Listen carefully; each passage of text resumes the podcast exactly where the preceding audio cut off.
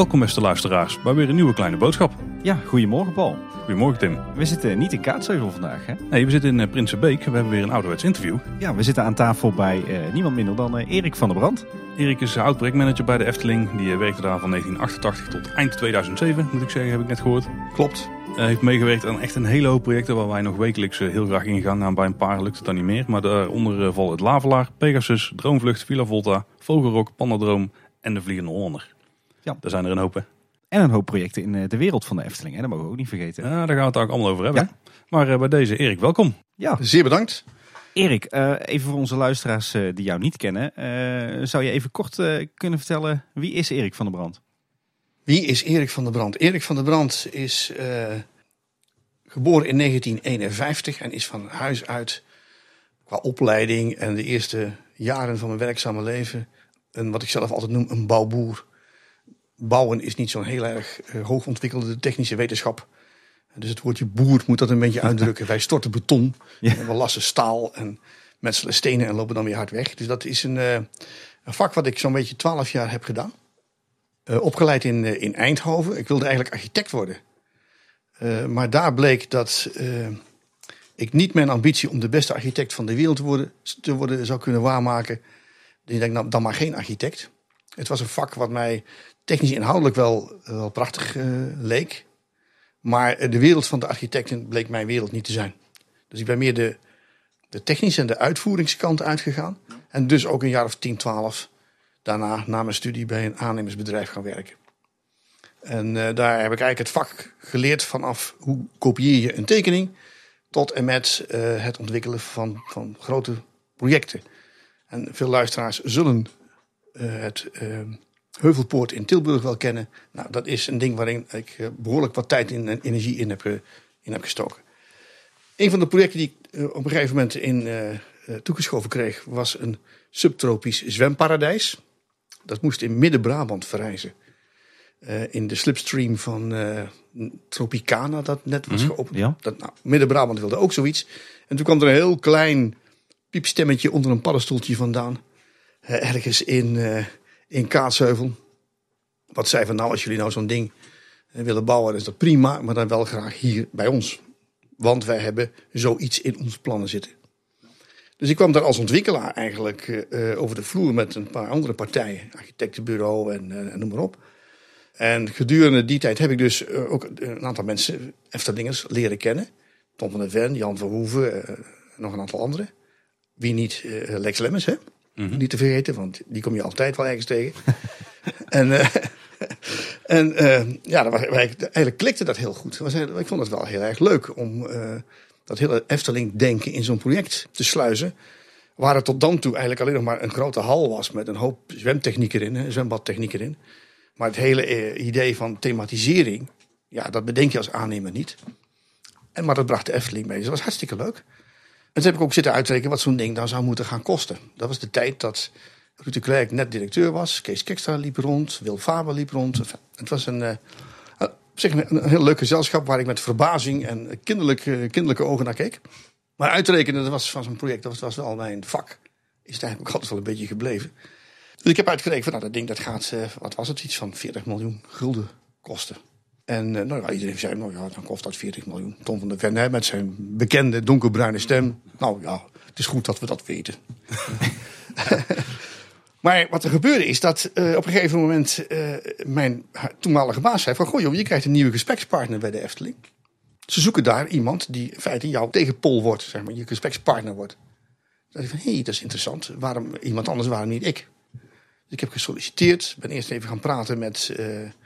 Ruud de Klerk zo van ja, ik wilde eigenlijk wel graag op solliciteren, maar alleen maar als dat volstrekt los kan worden gehouden van eh, het werk wat ik nu voor mijn huidige baas doe, want anders dan gaan we wel heel erg dingen door elkaar gooien. En uh, nou, dat, dat kon, was prima. Ik was een van de 170. En ik zal dat verhaal niet al te lang maken, want dat is wel echt historie. Uiteindelijk ben ik dus aangenomen in die rol. En heb ik, het een van de eerste dingen die ik daar heel erg hard heb geroepen is dat 40 miljoen voor zo'n subtropisch zwemparadijs gewoon veel te duur was. Het was nogmaals een prijs die ik zelf had uitgerekend. Ja. het was niet te duur voor het ding wat op papier stond, maar het was, ik vond het wel erg duur voor de voorziening bij verblijfsaccommodatie die er nog niet is eh, bij een dagattractiepark. Want dat was eh, 1988 hè, toen je bij de Efteling eh, Ik ben begon. 1 maart 1988 bij de Efteling begonnen. Ja, Dus uiteindelijk heb je eh, ongeveer 20 jaar bij de Efteling gewerkt. Hè? ja twee mannen na. Ik, eh, ik zeg net uh, Erik, de luisteraars zullen misschien denken van... Uh, Tim, waarom tutoieer jij een oud-directeur van de Efteling? Dat is toch uh, onbeschoft en helemaal niet netjes. Maar wij kennen elkaar nog uit het verleden, hè? Absoluut. En we hebben een, een, tijdje gewerkt, aan, aan... Ik weet niet meer waar ik jij toen precies vandaan heb gehaald. Volgens mij uit de horeca of zo. Ja, ik stond toen volgens mij al een tijdje op de stoomcarousel. Of in ieder geval ergens in het Efteling ja, ja, precies, ja. ja. nee, we hebben samengewerkt in 2005 en 2006 in het projectteam dat bouwde aan de, de Vliegende Hollander. Dus vandaar dat, we, dat het ook vrij makkelijk was om hier aan tafel te komen vandaag. Oh ja, maar ik, ik hoop niet dat het voor anderen moeilijker zou moeten zijn. hoor, want ik heb altijd een beetje moeite gehad met dat directeurschap, eerlijk gezegd. Ik was het voordat ik bij de Efteling kwam niet gewend. Toen ik daar kwam, ging dat allemaal heel snel. Ik was eigenlijk binnen de kortste keren kreeg ik allerlei dure titels opgeplakt. Maar ja, ik bleef toch gewoon iemand die het leuk vindt om, om, om projecten te maken. En wat je aan titeltjes opplakt, al dan niet statutair. Want statutair directeur ben ik nooit geweest. Ook nooit geambieerd. Uh, ja, dat vind ik eerlijk gezegd wat minder belangrijk. Daar ben ik dan misschien toch weer net even te veel techneut voor. Ja, herkenbaar. En even voor de duidelijkheid, inmiddels ben je met pensioen, hè? Ja, uh, half en half. Het is een lang, ik ben langzaam aan het ingeleiden, laat ik het zo zeggen. Maar wat ik nog doe, vanuit mijn eigen activiteiten, mijn eigen bedrijfje... dat is alleen maar wat ik echt, echt leuk vind... en vind dat ik dat onmogelijk kan laten liggen. Maar ja, inmiddels ben ik natuurlijk best wel een tijd weer het wereldje uit. Dus de, de, relaties waar ik de eerste jaren nog behoorlijk van gebruik van kon maken, ja, die zijn ook weg met pensioen, andere banen. Dus ja, op een gegeven moment moet je gewoon constateren dat je klaar bent. Ja. Nou, misschien is het goed om daar dadelijk nog even op in te gaan. Uh, wat je in de tijd na, na de Efteling hebt gedaan. laten we even terug in de tijd duiken. We gaan naar 1988. En je kwam bij de Efteling terecht, lees ik hier, als projectmanager toekomstige ontwikkelingen. Nou, sterker nog, dat toekomstige ontwikkeling klopt. Projectmanager was feitelijk mijn taak. Maar ik was zelfs hoofdafdeling project toekomstige ontwikkelingen. Kijk. En dat was een afdeling die was spiksplinternieuw. En ik was zelf 50% van de afdeling. okay. de andere 50% was Jan Verhoeven. Dus wij deden samen die afdeling, zeg maar. Ja, want welke projecten liepen op dat moment? Want ik weet dat ze toen bezig waren met het grote De Wereld van Efteling plan. Wat ook nou, ja, precies. En... Uh, dat was het traject waarvoor ik oorspronkelijk ben aangenomen. Dus mijn taak was niet om mij met het park te bemoeien. Mijn taak was het om te zorgen dat die projecten in de wereld van de Efteling gerealiseerd zouden worden. Dus alles wat daarmee samenhing. De planontwikkeling, de vergunningen, de contacten met gemeente en provincie, noem maar op. Daar ben ik voor gekomen. Want in 1988, toen lag er denk ik net dat eerste masterplan, hè, wat nog heel lang... Ja, er lag, een, er lag een, een schets, een, een, een, plan van Bakker en Bleker, een adviesbureau in Rotterdam van de beroemde mevrouw Bakker, hè, de, de, de planologe. En dat was een beetje de, de agenda. Dat waren de onderdelen die uh, gemaakt moesten worden. En de klerk zei van nou, uh, we trekken er zeven jaar voor uit. Maar iets korter mag ook. en toen vroeg ik van, en waar had je gedacht te beginnen met welk onderdeel? Ja, dat weet ik niet. Zeg, is er ergens vergunning voor of een bestemmingsplan? Is er ook niet? Zeg, dan is die zeven jaar er dus ook niet. Dan wordt het langer. Hou er vast maar rekening mee. En dat ja, gebleken is wel dat dat uh, profetische woorden waren. Ja, het loopt nog steeds. Hè. Ik geloof dat nu de einddatum 2030 is. Maar dat, uh... Ja, goed, maar er zijn ook een aantal onderdelen bijgekomen. En er zit ook een bewuste planning in om niet alles tegelijk te doen. Want je had natuurlijk over een gigantisch uh, investeringsniveau. Ja. En uh, je zegt net, je werkte met Jan Verhoeven. wie was Jan Verhoeven? Jan Verhoeven noemde zichzelf, en iedereen dat, dat, deed dat verder ook, de architect van de Efteling. En Jan was mijn geweten, was mijn mentor. Mm -hmm die me alles over de Efteling in een hele korte tijd heeft bijgebracht wat er te leren viel. En was de man ook die zeg maar, de ideeën die Ton van de Ven in prachtige aquarellen op papier zette. En dan uh, op zijn bekende manier zei van Erik, dit is Droomvlucht. En dan gaf hij mij vijf aquarellen. Ja. En Jan was dan de man die die aquarellen uitwerkte naar plannen, naar tekeningen, naar plattegronden, doorsnijders. Die er maat aan gaf zodat je daarmee mee verder kon. Dus Jan en Ton, dat waren een beetje twee kanten van dezelfde medaille. En Jan was formeel gezien mijn verantwoordelijkheid. Maar neem maar eens verantwoordelijkheid voor Jan Verhoeven. Dat is uh, schier onmogelijk. En er zijn ooit stemmen geweest die zeiden... jij moet ook Ton van der Ven in je afdeling nemen. En dat heb ik categorisch geweigerd. dat, die, die, die, ja, dat gaat niet. Nee. Dat moet je ook niet willen. Die heeft volgens mij uiteindelijk ook eh, zijn zijn eigen directiefunctie gehad. Hè, waarin dat hij van niemand eh, afhankelijk was. Precies, en dat is ook de enige manier waarop hij kon functioneren zoals hij maximaal en optimaal kon functioneren. En dan moet je dat ook gewoon laten gaan. En je was bezig met de plannen voor de wereld van de Efteling. Ja. Eh, Ruud de Klerk maakte zich daar heel erg hard voor. Ook die was er overigens destijds voor aangesteld. Want het, het was natuurlijk best een heel groot contrast tussen uh, Herman ten Brugge-Kater, zijn voorganger, en Ruud de Klerk. Ten Brugge-Kater was echt een, eh, een, man die eh, de ontwikkeling in het park uh, enorm heeft geboost. Uiteindelijk culminerend in, in, in Fata Morgana. Samen met, met, met Tom van der Ven uiteraard. Maar de toenmalige stichting, en net, ik, toen ik er was, was het net een BV geworden. Was er ook een raad van commissarissen. Die wilde vooral de nadruk leggen op de ontwikkeling van, het, van de wereld van de Efteling. Dus van het buitentraject. En daar was de Klerk voor aangenomen. En die heeft mij aangenomen om dat met hem, voor hem, uh, te realiseren.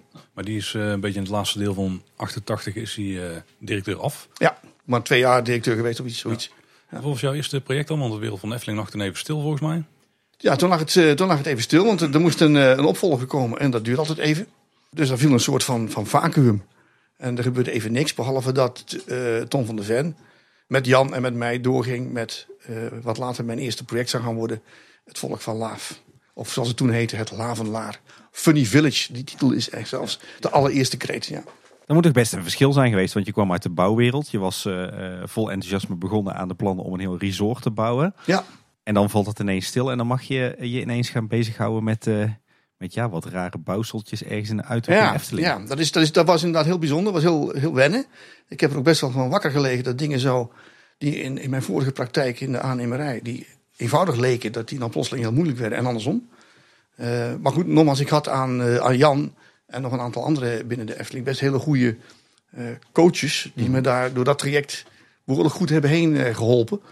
om dat voor elkaar te krijgen. Maar wat je ook moet realiseren is dat er ook duidelijk een andere opdracht lag.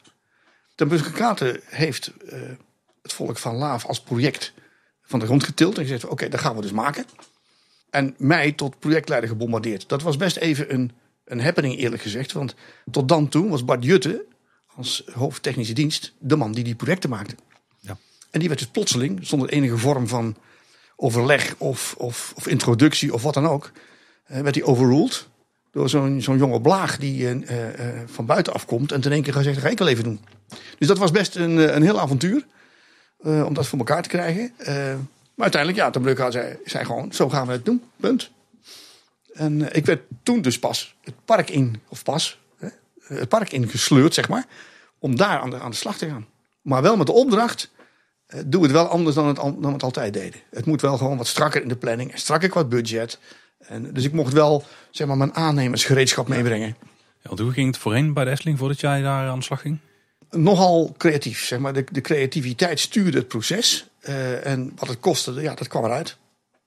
Aan het eind van de rit. Ja, dat wist je vooraf niet echt heel goed. Ja, het, het verhaal wat ik toen meekreeg eh, was ook dat bijvoorbeeld Fata Morgana, eh, toen men begon met de bouw en het budget goedgekeurd had gekregen van de, van de stichtingsbestuur, toen was het ding nog maar half ontworpen. Er waren van, de, van, de, van de ruimtes binnen, ja, was de helft dus nog geen idee wat dat zou moeten gaan worden. Dus ook niet wat het zou gaan kosten.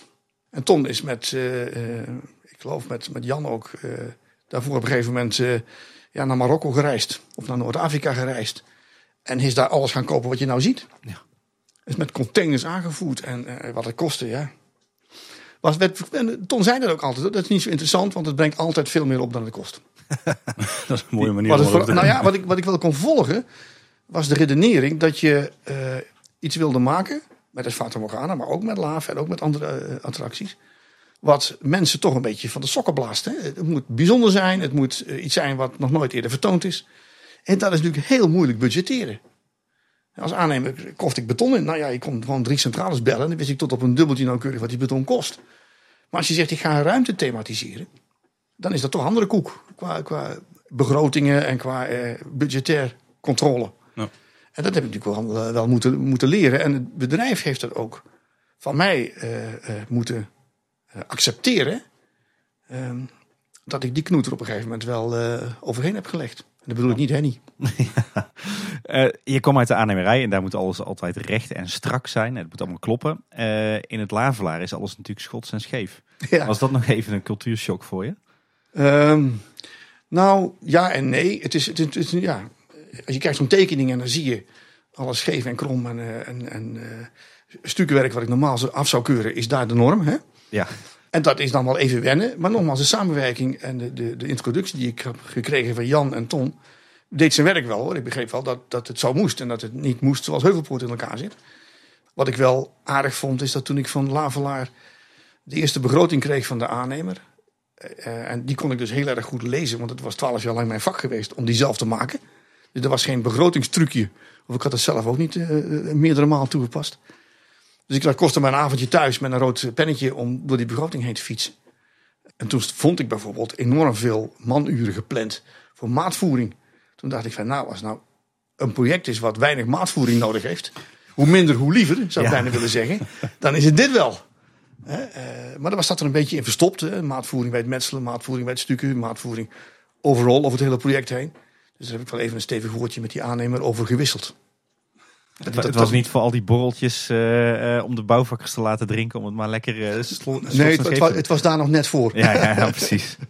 Een jaar daarna opende de Pegasus. Die werd een beetje als last minute investering erin gefietst. Ja. Een beetje het idee. Ben jij daar nog betrokken bij geweest? Zeker, zeker. Ja, en je moet je voorstellen dat, dat klinkt brutaler dan ik, het, dan ik het bedoel. En arroganter dan ik het bedoel. Maar vanaf 1988, vanaf Laaf dus, is er geen project meer geweest, binnen of buiten de Efteling, wat niet onder mijn verantwoordelijkheid viel. Dus daar waren er ook wel eens meerdere tegelijk. En dat, daar maakte de baan ook aan de ene kant natuurlijk vreselijk leuk, maar ook wel pittig. Het, was wel een, Ja. eh, het, was, het waren wel tropenjaren af en toe. Eh, als je een, een Efteling theater en droomvlucht eh, tegelijk moet bouwen, dan, dan vraagt dat wel wat. Ja. Ja. Niet alleen van mij hoor, maar van het hele team wat ervoor stond. En het verhaal gaat dat Lex een beetje last minute bijna op eigen, eh, op eigen initiatief eh, die baan gekocht heeft in, eh, in Canada of in Amerika. Ging dat ook zo? Of, of ging het Nou ja, dat is, ik kan me voorstellen dat na verloop van tijd het verhaal zo is. Wat er natuurlijk wel gebeurde is, het idee was er moet een houten achtbaan komen, want Efteling heeft die nog niet. Dat was wel een hele truc om die daar neer te zetten, want we hadden ge- geweldige problemen met het geluid. Ja. Dat ding maakt veel herrie. En in Nederland, hoe minder geluid er al is op een bepaalde plek, hoe minder je ook mag produceren. Wij zijn daar volgens mij zo'n beetje uniek in. Eh, In de wereld meestal, als er weinig geluid is, dan mag je er best nog wel wat maken, want dan is het nog steeds niet veel. Maar in Nederland is het zo, achtergrondgeluid is maatgevend. Dus eh, dat was best nog een hele tour. En dan is het eh, bij dit soort projecten, bij achtbanen, maar zo was het ook bij Rock bijvoorbeeld. Ja, dan stuur je Lex op pad. Lex, verzin iets. En die gaat dan die gaat reizen plannen. Lex was de afdeling reizen en declareren, riepen we altijd eh luidkeels. Ah, dus daar staat R- R&D voor. Ja, precies. Ja, en dan, de, dan ging hij op pad en dan kwam hij terug met ideeën. En eh, ja, dat, die waren, hij had er wel erg veel verstand van en erg veel gevoel voor. Dus ik eh, had er altijd heel veel vertrouwen in. En we hadden geen tijd. Het moest inderdaad eh, snel gebeuren. En toen ging eh, tijdens de bouw de, de Amerikanen nog terug naar huis. Die zeiden van, nou, dit is, dit, dit is voor een raar land, dit is een raar bedrijf, dat weet ik niet, maar wij zijn weg. Dus toen moesten we nog een Oké. Mo- En dan hadden we alleen maar op het, op het oude terrein van het zwembad. Een gigantische bouwdoos liggen met balken en, en planken en stalen verbindingsstukken en noem maar op. En dat was echt, echt een enorme mecanodoos. Zeg, zou mijn generatie zeggen. En ja, vind maar iemand die dat weer in elkaar gaat zetten. Die hebben we wel gevonden uiteraard, want anders had hij er nooit gestaan. Maar eh, die, heeft, die, heeft dat, eh, die, die heeft me uiteindelijk in no time dat ding toch eh, in elkaar gezet. Ja. Redelijk binnen budget, kan ik je vertellen. Kijk, kort daarna kon je eigenlijk alsnog aan de slag met, met de, plannen voor de wereld van de Efteling. Want toen moest het hotel gebouwd worden. Ja, overigens moet je daarbij bedenken eh, dat die wereld van de Efteling nooit heeft stilgelegen. Eh, alleen het gebeurde, heel veel gebeurde buiten het zicht van eh, veel Eftelingers en, en van de buitenwereld. Omdat je werkte aan bestemmingsplanwijzigingen, milieueffecten, rapportages, flora en fauna, wetgeving en noem maar op. Ja, dat vinden de meeste mensen buitengewoon oninteressant. Alleen als je het niet voor elkaar krijgt, dan komt er dus niks. Nee, precies. En het, als je nou mij vraagt, niet nu, maar aan het eind van dit gesprek, waar ben je nou het meest trots op? Dus ik ben je even voor. Ja, precies. Die stond Dan, op de dan is dat eigenlijk op de, op de manier waarop de bouwvergunning voor de verblijfsaccommodatie is gerealiseerd. Dat was een tour de force. En dat, eh, dat, ja, alleen het gebeurde grotendeels buiten het zicht van de, van de Eftelingers en van het publiek die dat allemaal niet zo interessant vonden. Die vinden de verblijfsaccommodatie wel interessant, maar niet het 20 jaar durende proces daarvoor. Nou, daar, wij helpen wel mee om dat eh, wat meer in de picture te zetten tegenwoordig. Ja, dat is een beetje het bestaansrecht van onze podcast onder andere. Alright, nou mooi. Eh, maar, maar het Efteling Hotel was denk ik wel het, het allereerste onderdeel wat, ehm, wat zichtbaar werd voor de buitenwereld. Ja. Uh, nou ja, je kwam binnen bij de Efteling in 88. Het hotel is uiteindelijk in 92 geopend. Dus je bent daar dan toch, denk ik, vrij vlot na je, uh, na je indiensttreding bij de Efteling ook mee aan de slag Ja, en het is geforceerd door de gemeente. Oké. Okay. Kan ik je ook nog vertellen. Ook dat is een verhaal van een podcast aflevering van tenminste anderhalf uur op zichzelf. maar in ieder geval, de gemeente dreigde op een bepaald moment om op die plek een hotelvergunning af te geven aan een ander bedrijf. De Efteling vond dat in ieder geval dat verhaal al voldoende reden was om dat onderdeel zwaar naar voren te trekken. Uh, en dat moest door in een vloek en een zucht moest dat rond en, en gebouwd worden. Uh, waarbij ook nog een formeel argument was, en niet helemaal onterecht. Als je zulke grote plannen hebt voor verblijfsaccommodatie, terwijl je als bedrijf daar nul ervaring mee hebt. Even het kraanven, oude stijl, uh, terzijde. Dan is het niet onverstandig om op een niet al te idioot grote schaal een soort van proefproject te maken. En dat, het heeft ook echt als zodanig gefunctioneerd. In het begin, van, na de opening, zijn daar ook alle fouten gemaakt die je kunt bedenken. verkeerde keuken, verkeerde menukaart, uh, weinig gethematiseerde kamers. Onder het motto, het moet ook een zakelijke markt worden. En, enfin, en dat is later allemaal weer uh, rechtgebreid. Maar in het begin heeft die exploitatie ook wel fors geld gekost. Ja. Ja. En had de komst van Disneyland Parijs nou ook nog invloed op, op de komst van het hotel? Of stond het er een beetje los van? Nou, niet, niet direct. Dat we, wat dat deed was vooral het aanzwengelen van, van Droomvlucht. als, als soort van tegen, tegenbod. Kijk, Disneyland Parijs was van een soort van omvang en een, en een, een, een geweld. Waarvan je zegt, moet je daar nou echt mee gaan concurreren? Want tegenhouden doe je het niet. Uh, iets van gelijke aard bouwen kunnen we niet. Dus kunnen we daar beter onze eigen route in volgen. En die route was en bleef de wereld van de Efteling. En daar paste het hotel op zich prima in. Alleen stond het op een andere plek dan oorspronkelijk gepland. Want in dit eerste masterplan was het een onderdeel van het uitrijk. Ook daar heb je het in, uh, als project over in, in latere afleveringen. Uh, maar dat, dat idee van een soort uitrijk bestond toen al. En daar had dus ja. eigenlijk het hotel bij gehoord. En dat, dat vind ik nog steeds. Ja, ja wij begrepen ook dat het, uh, dat het Van der Valk was die een, een hotel bij de Efteling wilde Ik moet je eerlijk zeggen dat ik dat niet meer weet. Maar dat zou natuurlijk zomaar ja. kunnen.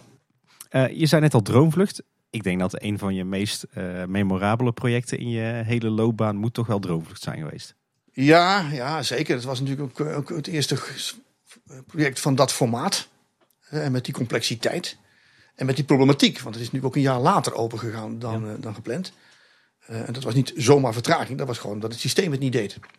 Dat is een technisch falen waar je dan toch wel, uh, wel echt van wakker ligt hoor. Zeker als je nog maar zo redelijk vers in dat, in dat hele vakgebied zit. Maar hoe, hoe begint zoiets nou? Ton die komt met een aquarel naar jou nou toe? Ja, ik, ik zei het net een beetje gekscherend, maar zo was het echt. Ehm, de, de, de attractie die het antwoord moest zijn op Disney Parijs, dat had Ton in zijn hoofd. En dat werd, uh, dat werd Droomvlucht. En daar heeft hij dus maandenlang tekeningen voor te maken. Maar er waren uiteindelijk bleven daar een stuk of vijf van over. Die sfeerbeelden gaven van, uh, van de elfjes en de trollen en noem maar op. Uh, met het idee van ja, er moet een soort van transportsysteem in waarbij je het gevoel hebt dat je zweeft. Want het is een droomvlucht. Ja. Hè? Het, het, gebeurt in je droom en niet in, in, in een coupé van de NS of zo. dus um, dus dat was dan de eis die hij stelde. En dan, dan, dan, dan echt zo van, ja, nou ben ik klaar. Nou is het antwoord aan, aan jullie. Uh, om, om dat uit te gaan werken. En dan vind ik dan wel eens wat van. Dus dat was echt de, de opdracht waarmee je op pad werd gestuurd. Deze vijf aquarellen en we gaan zweven. Ja, en, en, en, en toen riep Paul Beck ook stoer van, en wat gaat dat kosten? nou, als je nu een beetje kunt calculeren, wat ik pretendeer wel te kunnen. Dan ben je wel gewend om daar een bestek voor te krijgen. En een hele stapel tekeningen en specificaties. Want dan kun je iets uitrekenen.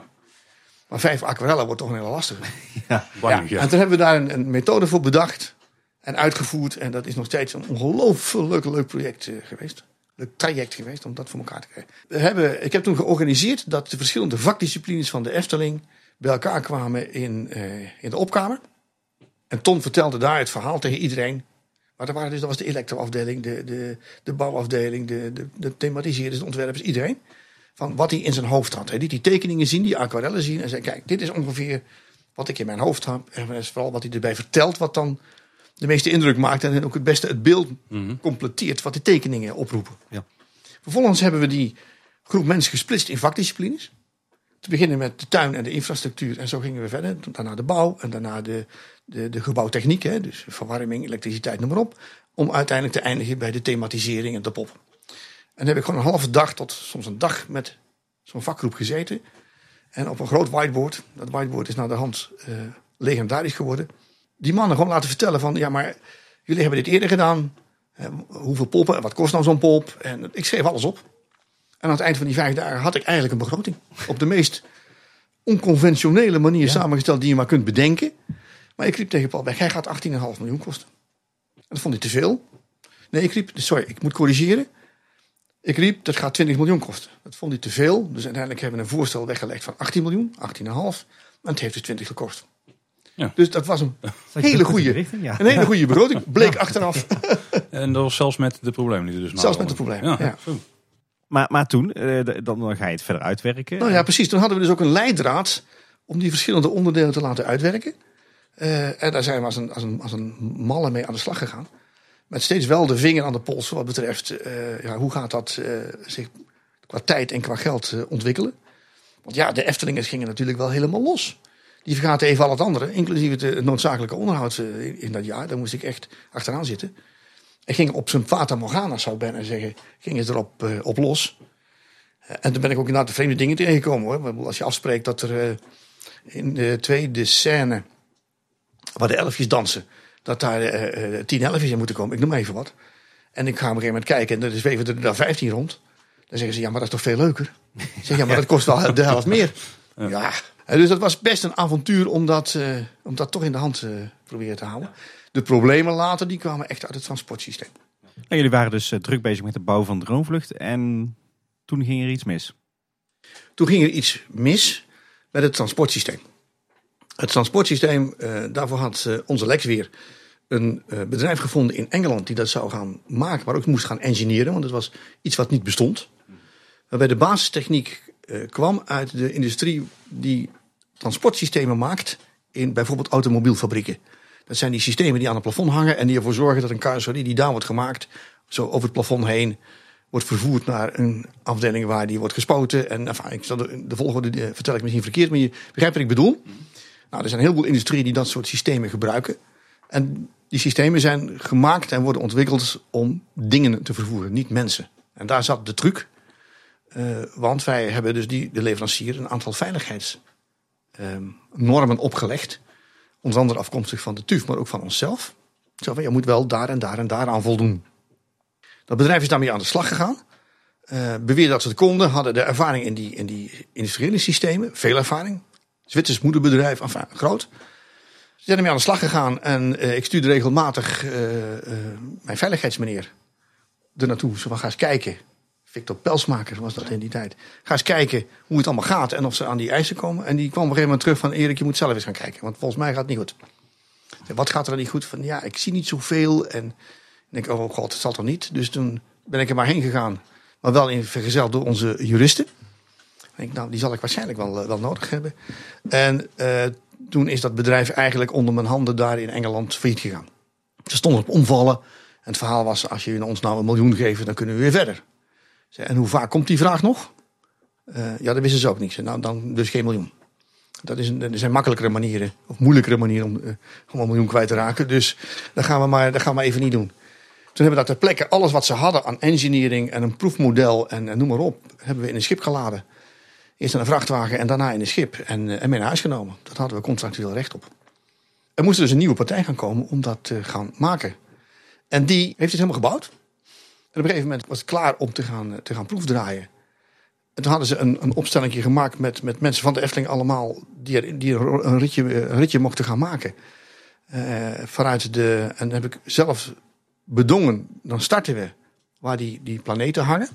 Die hemel, hemelburgte uh, want dan heb je de stelste helling. En ik had al het gevoel van daar zit natuurlijk de, de crux een beetje. Om vanuit stilstand, en dat deden we met name bijvoorbeeld als een minder valide wilde instappen. En dan ging het hele systeem op, op, op nul. Dan hang je daar en dan moet dat, die kar met mensen erin moet dan opstarten om weer de goede snelheid te halen. Zo snel mogelijk. En daar hebben we proef gedraaid en dat ging allemaal goed. Tot ik zei van oké, jullie hebben daar nou uh, mensen in zitten en zandzakken en weet ik wat. Ik ga er eens even bij zitten. Dan ga ik feitelijk overbelasten. Mijn gewicht, dat is niet zo groot uh, is dan boven de, de, de gebruiksnorm. Alleen die veiligheid hoort er volgens het TUF gewoon heel ruim in te zitten. Dus ik ging op die, op die zandzakken zitten. Ik zei, nou zet maar aan. En dan zaten ze protesteren ook langs alle kanten. Dus ze hadden wel een gevoel van... eh, het ging toen ook echt over de afname. Hè? De laatste factuur zou dan betaald gaan worden.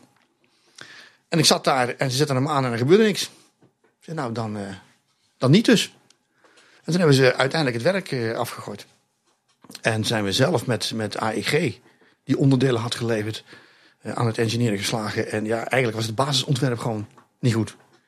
Eh, daar kan je ook van alles over vertellen, maar het is een heel technisch verhaal. Maar het heeft dus best een hele tijd geduurd eer we, eh, het systeem wel veilig eh, aan de praat houden. En ook nog een beetje bedrijfszeker, want je wil ook niet dat die elk uur stilstaat. Dus dat, dat, dat laatste is dan ook nog een vrij zware eis hoor.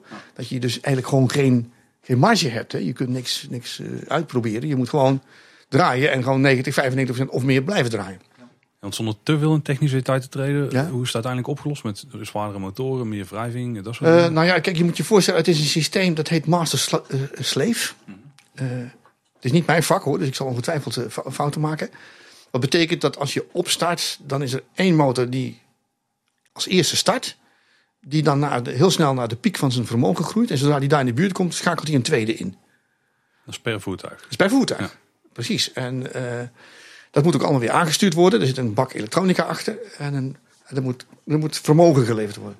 Nou, en die afregeling, daar zat, daar zat het probleem. En daar heeft AEG dus ook gewoon echt helemaal nieuwe onderdelen voor geleverd en opnieuw ingeregeld. En we kennen de beelden uit eh, de docu, hè, Droom met open ogen, van de, de verhitte directievergaderingen. En eh, Paul Beck die uit het veld is geslagen. Dat is aanmerkelijk later opgenomen, kan ik hier verklappen uit. ja, zo gaat dat dan. maar eh, hoe was de sfeer in die tijd? Was, was de stemming echt zo, zo bedrukt? Of? Nou, ja en nee. Niemand vindt dat natuurlijk leuk. En met name de, de, de mensen die verantwoordelijk zijn, wa- waar ik er dan één van was, de man verantwoordelijke, die vinden dat natuurlijk gewoon heel slecht. Daar lig je echt, echt van wakker. Er is ook echt dag en nacht gewerkt. Ik heb eens midden in de nacht Chinees gehaald, eh, de kok uit zijn bed gebeld eh, om mijn mannen een beetje overeind te houden. En dat is een, dat is een, dat is een ongelooflijk eh, lastig traject eh, om dat waar te maken. De marketingafdeling, eh, die moest ook gaan vertellen tegen het publiek. eh, van ja, sorry, eh, we zouden gelijk openen met Disney, maar het wordt een jaartje later. Want een half jaar later had geen zin. Nee. Dus het werd per definitie dan een, een, een- het seizoen daarop. Eh, wat we toen wel gedaan hebben, en dat, eigenlijk bleek dat achteraf, maar dat weet, je, dat weet je alleen maar achteraf, was dat, had je het bijna zo moeten plannen. Want het geweld van Disney in de publiciteit rond de opening in Parijs was zo groot, daar had je met Droomvlucht nooit tegenaan gekund. En toen dat een beetje was gekalmeerd en iedereen erachter kwam, Disney is toch wel duur en je mag niet je eten meenemen. En het is, toen, toen zeiden wij van, wij hebben ook iets leuks. En het waren dus echt bakken mensen kwamen daar ook af toen het open ging. Dat jaar heeft ook enorm veel publiciteit opgeleverd. Free publicity. Van, doet hij het al, doet hij het al, doet hij het nog niet. En wij organiseerden als alternatief rondleidingen door Droomvlucht achter de schermen. Dat was ook nog nooit vertoond. Dus we hebben er iets van moeten maken, noodgedwongen. Maar achteraf was het een gouden greep. Vind ik. Dat is volgens mij de ervaring die wij er ook bij hebben. Ja, precies.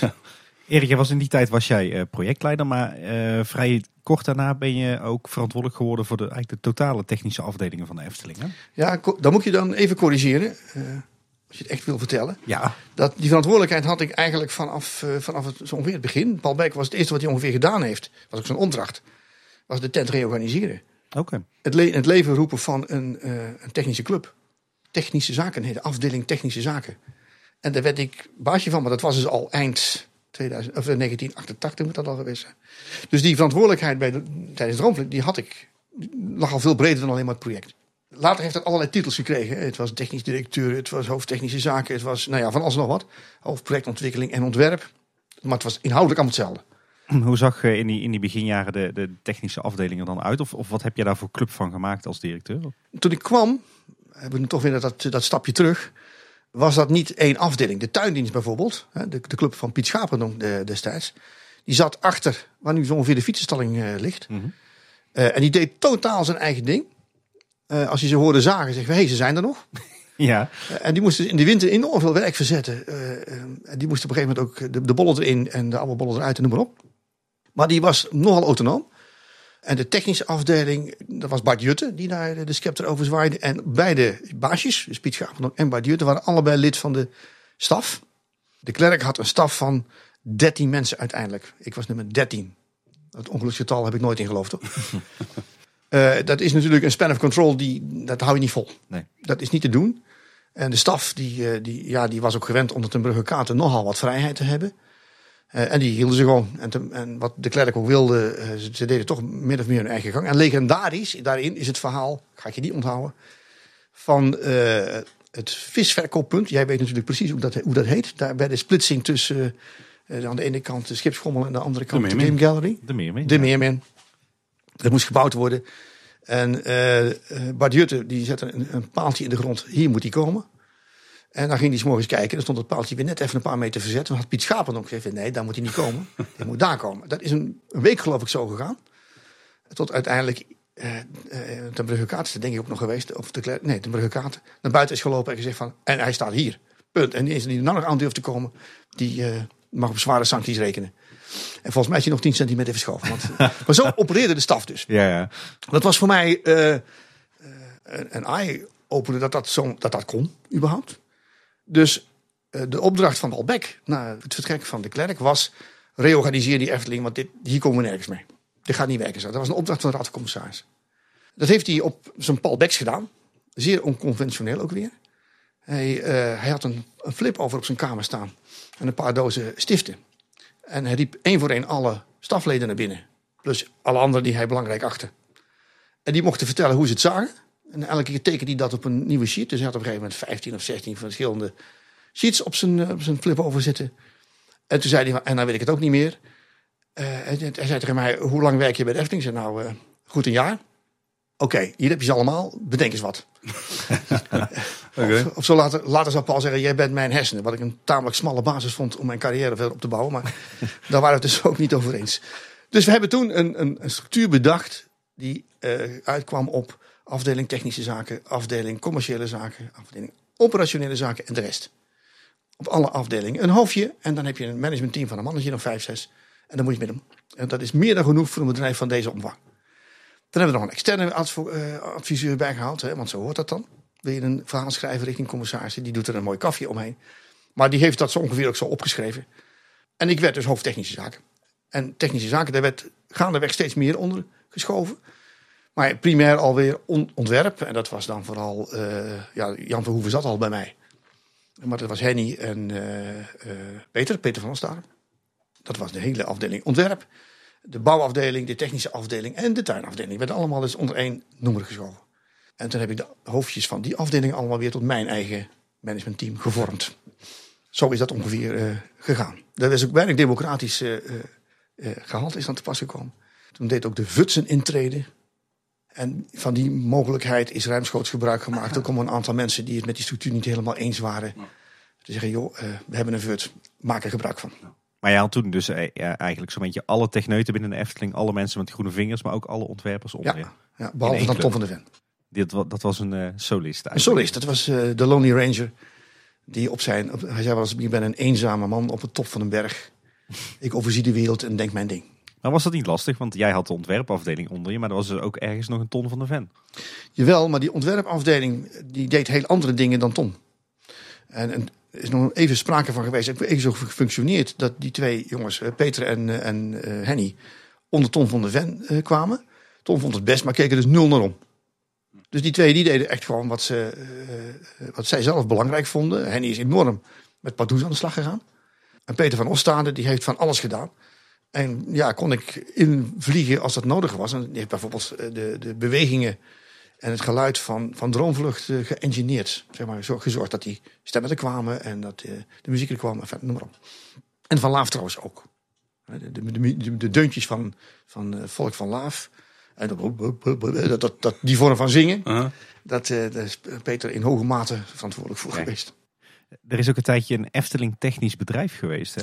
Ja, dat was een andere naam voor exact hetzelfde. Oké. Want toen zijn jullie ook begonnen volgens mij met eh, het, het, het leveren van diensten aan externe buiten de Efteling. Dat was wel de ambitie. Dat is eigenlijk niet veel gebeurd, moet ik zeggen. Vrijwel niet.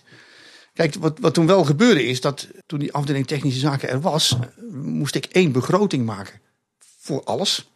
Dus voor het eerst zag iedereen wat dat bij elkaar opgeteld betekende.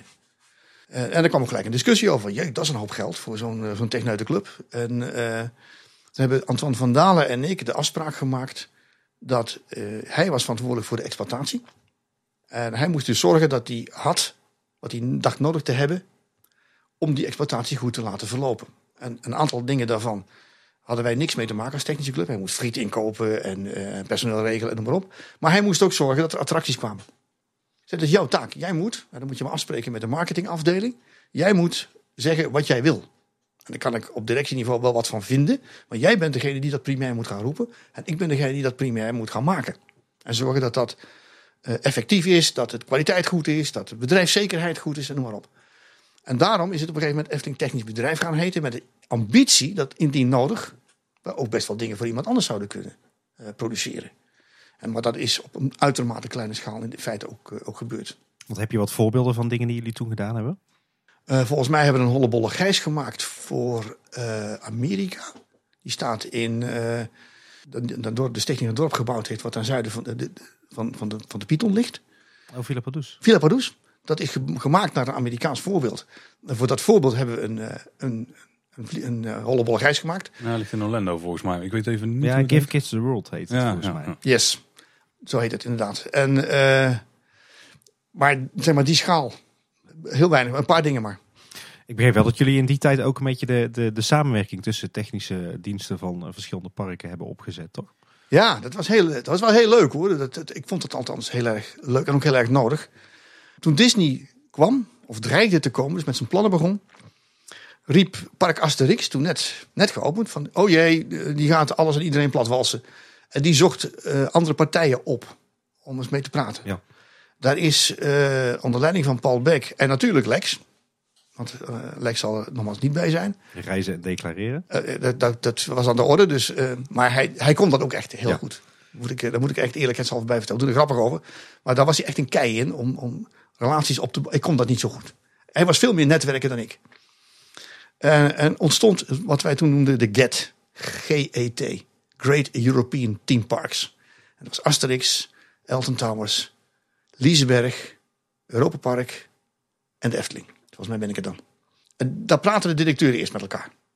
Maar ja, wat doen directeuren als die met elkaar praten? Die gaan vooral eten. Ja. Uh, lekker en veel. Hè? En die vertellen elkaar ook vooral hoe verschrikkelijk het goed wel niet gaat met hun park. Ja. Dat de bezoekers echt tegen de, tegen de plinten omhoog lopen uh, en dat het fantastisch allemaal gaat. En toen zei ik tegen Paul, dat is allemaal leuk en aardig, maar waar zitten we er nou mee op? Ja, niet zoveel. Dat was twee keer per jaar kwamen die bij elkaar. Zo. Ik zeg, waarom laat je niet, uh, veroorzaken we niet dat de techneuten met elkaar gaan samenwerken? Die hebben elkaar wel een heleboel te bieden. De parken liggen ver van elkaar. Dus als ik Elton Towers help met een, met een attractie, met een reserveonderdeel of met whatever, dan leiden wij daar niet van. Wij nee. krijgen daar niet minder bezoekers door. Nou ja, probeer maar, was het antwoord. Dus dan heb ik de techneuten met elkaar geroepen. En zijn we dat gewoon, gewoon begonnen. Uh, in, het, in het Efteling Hotel, ik weet het nog goed, de eerste bijeenkomst was bij ons. Want ik was een beetje de initiatiefnemer. En zei, nou, dan ben ik ook wel, uh, wel. En dan wil ik ook laten zien wat ik bedoel. Dus dan heb ik ook echt op overhead sheets... Uh, alles laten zien wat de Efteling aangaat. Dus iedereen zat met stomme verbazing te kijken dat wij daar zo open in waren. Dus heb ik ook gezegd, ik hoef het niet morgen in de krant. Ik daag jullie wel uit om ook zo open te zijn. En laten we het vooral over problemen hebben. En niet over wat allemaal zo fantastisch gaat. Nou, een van de dingen die we in dat verband hebben gedaan. Als voorbeeld is dat ik samen met Elton Towers nieuwe treinen voor de Python heb gekocht. Die hebben hetzelfde systeem. Mm -hmm. Dus we konden in één keer met twee komen aan tafel. Niet meer over drie treintjes, maar over zes geloof ik of zo. En dan heb je toch een andere onderhandelingspositie. Elton Towers bracht ook een, een typisch Engelse advocaat mee. Nou, daar ga je echt niet mee fietsen. Dus we komen zo echt zo van, wat, wat gebeurt hier? Hè? Ja, precies. Dus ja, dat, dat was een hele lucratieve samenwerking. En we hebben toen personeel uitgewisseld. En nou, elke keer ging er dan weer een groep schilders van mij naar Zweden bijvoorbeeld. En kregen wij een aantal Zweden op bezoek voor een week. En dan konden ze elkaars vak een beetje bekijken. Wat moeten jullie dit, hoe doen jullie dat? Ja, dat was, dat was, dat was, ik denk dat we daar veel aan gehad hebben. Ja. Je gaf net als uh, soort van bijzin een voorbeeld over een reserveonderdeel of zo. Zijn dat soort dingen in de praktijk ook gebeurd? Zeker. Ik heb het één keer, één keer ja, er zijn meerdere keren, maar een mooi voorbeeld is dat in Europa Park zo'n onderdeel tekort kwamen. Dat bleek in een van, een van de 25 magazijnen te liggen die de Efteling toen rijk was. De enige die dat wist was Henny, uh, nee, uh, Hans de Rooij. Die zei, oh zo'n ding hebben we nog wel liggen. Dat lag toen nog in de oude kleedkamers van het zwembad. Dat werd ook als magazijn gebruikt. Ik had geen idee dat we daar überhaupt een magazijn hadden, maar dat bleek dus wel zo. En toen hebben we tegen uh, Europa Park gezegd, kom maar halen. En die zijn toch maar één keer helemaal op en neer gereden. Die zijn met dat ding achter in de auto terug naar huis gereden. Ja, dat gebeurde dus. Oh, dus uh, en waarom niet? Hè? Ik bedoel, dat, het is alleen maar. Uh, het kweekt een beetje verplichting heen en weer. Dat betekent dat wij ook een keer een beroep kunnen doen op de anderen. En we zijn, en dat is ook niet onbelangrijk om te vermelden, als groep gaan praten met de TUF. Zo van, goh, vertel eens, waarom moeten wij eigenlijk de TUF gebruiken? Leg eens uit. Ja. Nou, Peter Leutersdorf was toen nog de leidende man in TUF München. Waar ze eh, een afdeling vliegende bouten hadden. Ja, dat moet je niet te letterlijk nemen. Daar bedoelden ze mee dus eh, acht banen. En hij was degene die dat eigenlijk wereldomvattend eh eh, die acht banen keurde en, en, en noem maar op. Maar helemaal op basis van eigen normen en waarden. En we hebben gezegd, ja, waarom doen we dat eigenlijk bij jullie? Waarom niet bij Lloyds of bij eh, een andere partij? Ja, die kunnen dat niet. Waarom niet? Als je een, een, een hoge snelheidslijn of een cruiseschip kunt, kunt, eh, kunt keuren, dan kun je toch een achtbandje ook wel keuren. Zo, zo vreselijk ingewikkeld kan dat toch niet zijn? En toen hebben we inderdaad, eh, de Efteling heeft met name DNV een aantal jaren als keurende instantie gehad. Det Norsk Veritas. Die zaten namelijk een behoorlijk groot kantoor in Rotterdam. En dat was heel wat handiger dan één meneer in München. En die druk die wij dus op die manier op de, op de TUF konden zetten.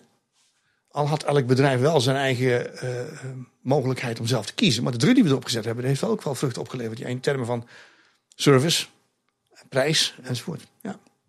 En die clubs is eh, eh, ook gaan praten met Europa. Daar heb ik letterlijk over de, de Europese Unie. Die waren bezig met veiligheidsnormen voor kermisattracties.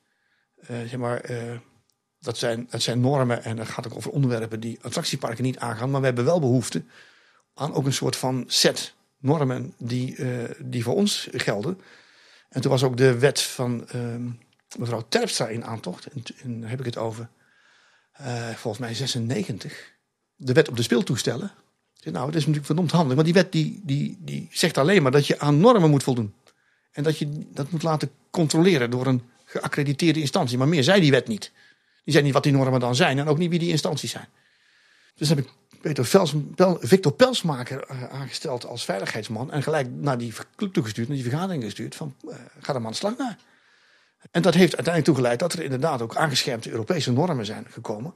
Die ook voor attracties eh, gelden. Dus dat, dat is wel belangrijk hoor. Want dan gelden dezelfde normen voor alle parken. Maar dan weten ook leveranciers veel beter waar ze aan toe zijn. En dan is dat niet van ik verzin maar wat. En ik, als het goedgekeurd wordt heb ik mazzel. Dat, dat kan dus niet meer. Oké, dus de Efteling heeft echt wel aan, de- aan, aan de wieg gestaan van die wetgeving. Niet van de Europese wetgeving als zodanig, maar wel aan een stuk invulling voor wat betreft attractieparken. We hebben er wel een, een behoorlijke duit in het zakje gedaan. Ja. Ja. nee, ik moet ook niet, niet meer krediet willen dan ons toekomt. En je bent in die tijd, heb je waarschijnlijk ook veel Europese pretparken gezien. Werd je nou ook langzaam maar zeker, terwijl je bij de Efteling werkte, een pretparkliefhebber of kenner? Ja, dat is heel dubbel. Toen ik bij de Efteling ging werken, was ik er eigenlijk als, als zevenjarig kind een keer geweest. En een keer met een eh, kind van een schoonzusje van me. Toen nummer twee geboren werd, namen wij de oudste mee naar een dagje Efteling. Maar toen stond het Fata Morgana niet eens. Maar mijn affiniteit met het vak is vooral in die, periode ontstaan dat ik het namens de aannemerij kwam. En dus de kans kreeg om een jaar of zo, ik weet niet meer hoe lang dat was, eh, aan dat hele métier te snuffelen. En er kennis mee te maken. En wat ik ongelooflijk fascinerend vond, is niet het bouwen op zich, maar het, het feit dat je iets maakt voor je eigen bedrijf. En op het moment dat het open gaat, zie de afnemers, de klanten, er ook gewoon inlopen en kun je gewoon ze gewoon vragen wat ze ervan vinden. Terwijl je in de aannemerij bouw je iets en vaak kom je er nooit meer. Hè? Je bouwt een zwikhuizen of je bouwt een kantoorgebouw en dat zal wel. Maar nu bouw je echt iets waar je ook, als het klaar is, nog jarenlang verantwoordelijk voor bent. En hebben we het goed gedaan, hebben we het niet goed gedaan? Eh, wat kan er nog verbeteren? Wat moeten we verbouwen? Wat moeten we vermaken? Ja, en, en die link tussen bouwen en, eh, want nogmaals, bouwen is een hele primitieve wetenschap, maar vooral het, eh, het creëren van die illusie en het zien. En daar kan ik je nog een fantastisch verhaal, ik, althans, ik vind het een fantastisch verhaal van vertellen. Hoe het publiek daarmee omgaat en wat het doet met het publiek. Ja, dat is, dat heeft mij wel eh, enorm gegrepen. Ja, dat is onder mijn vel geschoten en daar had ik nooit meer vandaan gegaan. Je geeft een opening voor een fantastisch verhaal. Ik zou hem erin fietsen. Ja. Dat gaat over, over Pandadroom. Eh Pandadroom is een beetje, een, beetje mijn kindje, vind ik. Ik ben zo arrogant om dat te zeggen. Niet, niet zozeer creatief in zijn totaliteit. Wel het concept overigens. Maar omdat er een samenwerking was met, een samenwerking was met het Wereld Natuurfonds. En dat vond iedereen binnen de Efteling toch wel heel eng. Zo'n externe partij. Dat hadden ze op Carnaval Festival na nooit eerder gedaan. En ook nooit later. Toen zei ze, ja dat is een kunstje, daar gaan we ons eh, verder niet mee bemoeien. Eh, Ton vond dat natuurlijk al niet zo geweldig. Hè? die input van, van buitenaf. Kees wel, maar bemoeide zich er verder ook niet mee. Dus het was echt, helemaal mijn ding. Van de zeil riep alle helpers weg. Erik, jij gaat ervoor. Dus ik ben met de contracten gemaakt met het Wereld Natuurfonds. En heb dat ding, ook creatief gezien, nogal behoorlijk aangestuurd. Het was klaar. Eh, En die film was natuurlijk toch wel de, proof of the pudding. Die hadden wel relatief weinig geld. Ongeveer een derde van wat die bij Pixstars of zo had ge- gekost. In Brussel laten maken. En ik, heb dat, ik ben elke week naar Brussel gereden om te kijken wat het ging worden. En ook bij te sturen. Want het werd te veel Disney. Toch weer een leeuw in voor en toch weer een beer. En nee, dat trucje heeft Disney beter gedaan dan wij ooit zullen kunnen. Dus blijf daarvan af. Zoek onze eigen characters. Toen kwamen ze dus met eh, het zeepaardje en met de, de, de, heet de schildpad en de ijsbeer. En, en alle effecten erbij bedacht. En, en, en, en de muziek en noem maar op. En toen was dus heel benieuwd. Ja, maar heeft het nou de gewenste impact? Test het maar eens. Ik vond het geweldig. Maar ik kijk er niet objectief naar. Wat, wat Efteling altijd deed, was dan een, een, een schoolklas uitnodigen uit, uh, uit. Meerdere. Om, proef te draaien. Dus ik had een hele zaal vol. Zeer objectieve, zeer kritische jongelui. Van de jaren of 8, 19. En ik denk, ja, die zijn, die zijn, die zijn platweg gezegd op zijn Brabants. Stront eerlijk. Dus als die het niks vinden, zullen ze het ook wel zeggen. Dus die film die wordt afgespeeld. En ik keek alleen maar naar de zaal. Want wat gebeurt daar? Want die film ken ik wel. Nou ja, de reacties waren wel zo'n beetje al van... Dit hebben we gepland, hè. Dat ze opstaan om, om die vissen te pakken. En eng vinden als die, die, die, uh, die vissen op je afkomen. Die haaien en zo. Het was afgelopen en toen liep die zaal leeg. En ik stond bij de uitgang. En toen kwam er een mannetje naar me toe. Ik zal het echt nooit vergeten. Ik kreeg de rilling op mijn rug. Met zijn petje achter tevoren. Ja, met zijn, uh, die rende de zaal uit in de richting van, uh, van de laatste ruimte toe. Hield halverwege zijn, zijn snelheid in. Remde zoals we het in een tekenfilm doen met Jan. Met hakken en Liep terug naar mij en zei: Meneer, zo. Hij stak allebei zijn duimen omhoog. Helemaal top. Ik denk, nou ja, hoe wil je het hebben? Ja, precies. hoe fantastisch wil je het hebben? Ja. En uh, ja, dat vind ik dan een heel mooi verhaaltje. Om te laten zien hoe belangrijk natuurlijk het oordeel van het publiek is. Hoe eerlijk dat vaak ook is. En dat dat de enige maatstaf is bij het bouwen van een attractie. Wat vindt het publiek ervan? Niet wat vindt Tom van der Ven, wat vindt Erik van der Brand, wat vindt Lex Lemmers of wie of wat dan ook. Allemaal niet interessant. Interessant is van wat doet het publiek? Ja. Dus je bent in de loop der jaren ben je echt wel verliefd geworden op het bouwen van attracties. Maar heb je ook wat met attractieparken aan zich, met pretparken? Dat had ik dus niet, maar uh, na de hand heb ik er heel wat in binnen- en buitenland uh, bekeken. En ja, als ik met mijn gezin ging, dan zei iedereen al, pap, maar je loopt niet te werken. Maar dat doe je natuurlijk wel. Ja. Je, je ondergaat nooit een ander park zoals het publiek dat ook weer doet. Dus wat ik dan ook weer doe, is naar het publiek kijken. Wat vindt dat publiek hier nou leuk en niet leuk? Ja, en je loopt te werken. Je zegt, maar dit is niet goed. En dit is te hard. Het geluid is te hard. Of te zacht. Of uh, dit is een waardeloos transportsysteem. Dus ja, ja, verliefd worden op parken is toch in mijn geval dan toch wel iets. Ja, die heeft een hele professionele, uh, dikke saus eroverheen. Ja. Hey, we gaan nog even terug in de tijd. Uh, dat doen we graag bij Dat doe jij graag. Ja, ja, ja precies. Um, uh, 1995 was toch wel een belangrijk jaar, denk ik, in, uh, in de hele wereld van de Efteling. Want toen hadden we twee toevoegingen. namelijk het golfpark en een nieuw entreegebouw. Dat zijn ook kindjes van jou geweest, kan ik me zo voorstellen. Nou creatief gezien niet zoals Panda, Pandadroom dat was. voor het entreegebouw heeft Ton, Ton gewoon de tekeningen gemaakt en... Mocht ik de probleempjes aanpakken. En de golfbaan, ik had, ik had helemaal geen verstand van golf. Ik had nooit een bal geslagen voordat het ding kwam. En daar waren we al een hele tijd mee bezig. Toen Antoine van Dalen zei, maar weet je eigenlijk wel... Je praat over tees en over fairways, maar heb je eigenlijk ooit een bal geslagen? Nee. Dus heeft diezelfde middag nog, heeft hij me meegenomen naar zijn thuisbasis. Een baan in Tiel, aan Trent. En mocht ik dus de eerste plaggen uit de grond slagen. En kan je, kan je verzekeren dat me dat heel erg goed gelukt is, ja. ik, heb, ik, heb, ik, heb, vooral de allergrootste bal geraakt. Ja. Ja, zeggen ze dan, moeder aarde. maar ja, dan, door dat te doen is, krijg je wel iets meer feeling voor, uh, voor, uh, voor de baan. Dat is waar. Maar met het golfpark heb je toen denk ik wel, uh, qua, qua hectares, qua oppervlak, was het wel een, echt een enorme ontwikkeling, ook voor de Efteling. Zeker, ruimtelijk gezien was het een hele belangrijke. Het was ook een breekijzer. we wisten gewoon met z'n allen, dan heb ik het over de, de procedures, hè, de, mm -hmm. de, de bestemmingsplanwijzigingen en de effectrapportage, noem ze maar op. Dat die procedures zouden kantelen in ons voordeel als er eenmaal een eerste substantieel onderdeel gerealiseerd zou gaan worden. Dan, dan is de band gebroken, zou ik maar zeggen. Dus die 90 hectare golfbaan is uh, op het totaal van 400, inderdaad uh, 350 zo'n beetje, is wel substantieel. Ja, dat, is, uh, dat was een, een klapper. En qua natuur ook gelijk een hele lastige. Ja, want je, volgens de natuurmensen deden wij wel een hele zware aanslag op het uh, landschap en de natuurwaarde daar. En daar hebben we dus inderdaad over tot bij de Raad van State geprocedeerd. Nogmaals, veel Eftelingen waren zich er totaal niet van bewust, kon het geen, geen bal schelen. Maar het waren wel hele zware oefeningen. Ja. En heel tricky ook, van hoe gaat het aflopen? En ik kan me voorstellen dat ook het, eh, het, het omvormen van zoveel landbouwgebied naar een, eh, naar een golfbaan, dat het ook een monsterklus moet zijn geweest. Ja, in die zin dat, eh, nogmaals vooral qua, qua procedures, de eigendommen lagen er allemaal al.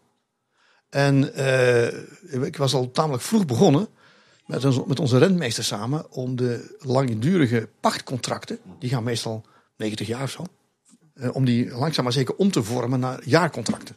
Zodat we ook veel sneller weer over de grond zouden kunnen beschikken als we dat wilden. Anders had je er gewoon 90 jaar op moeten wachten. En eh, dat is wel heel lang hè, voor, een, voor, een, voor een project.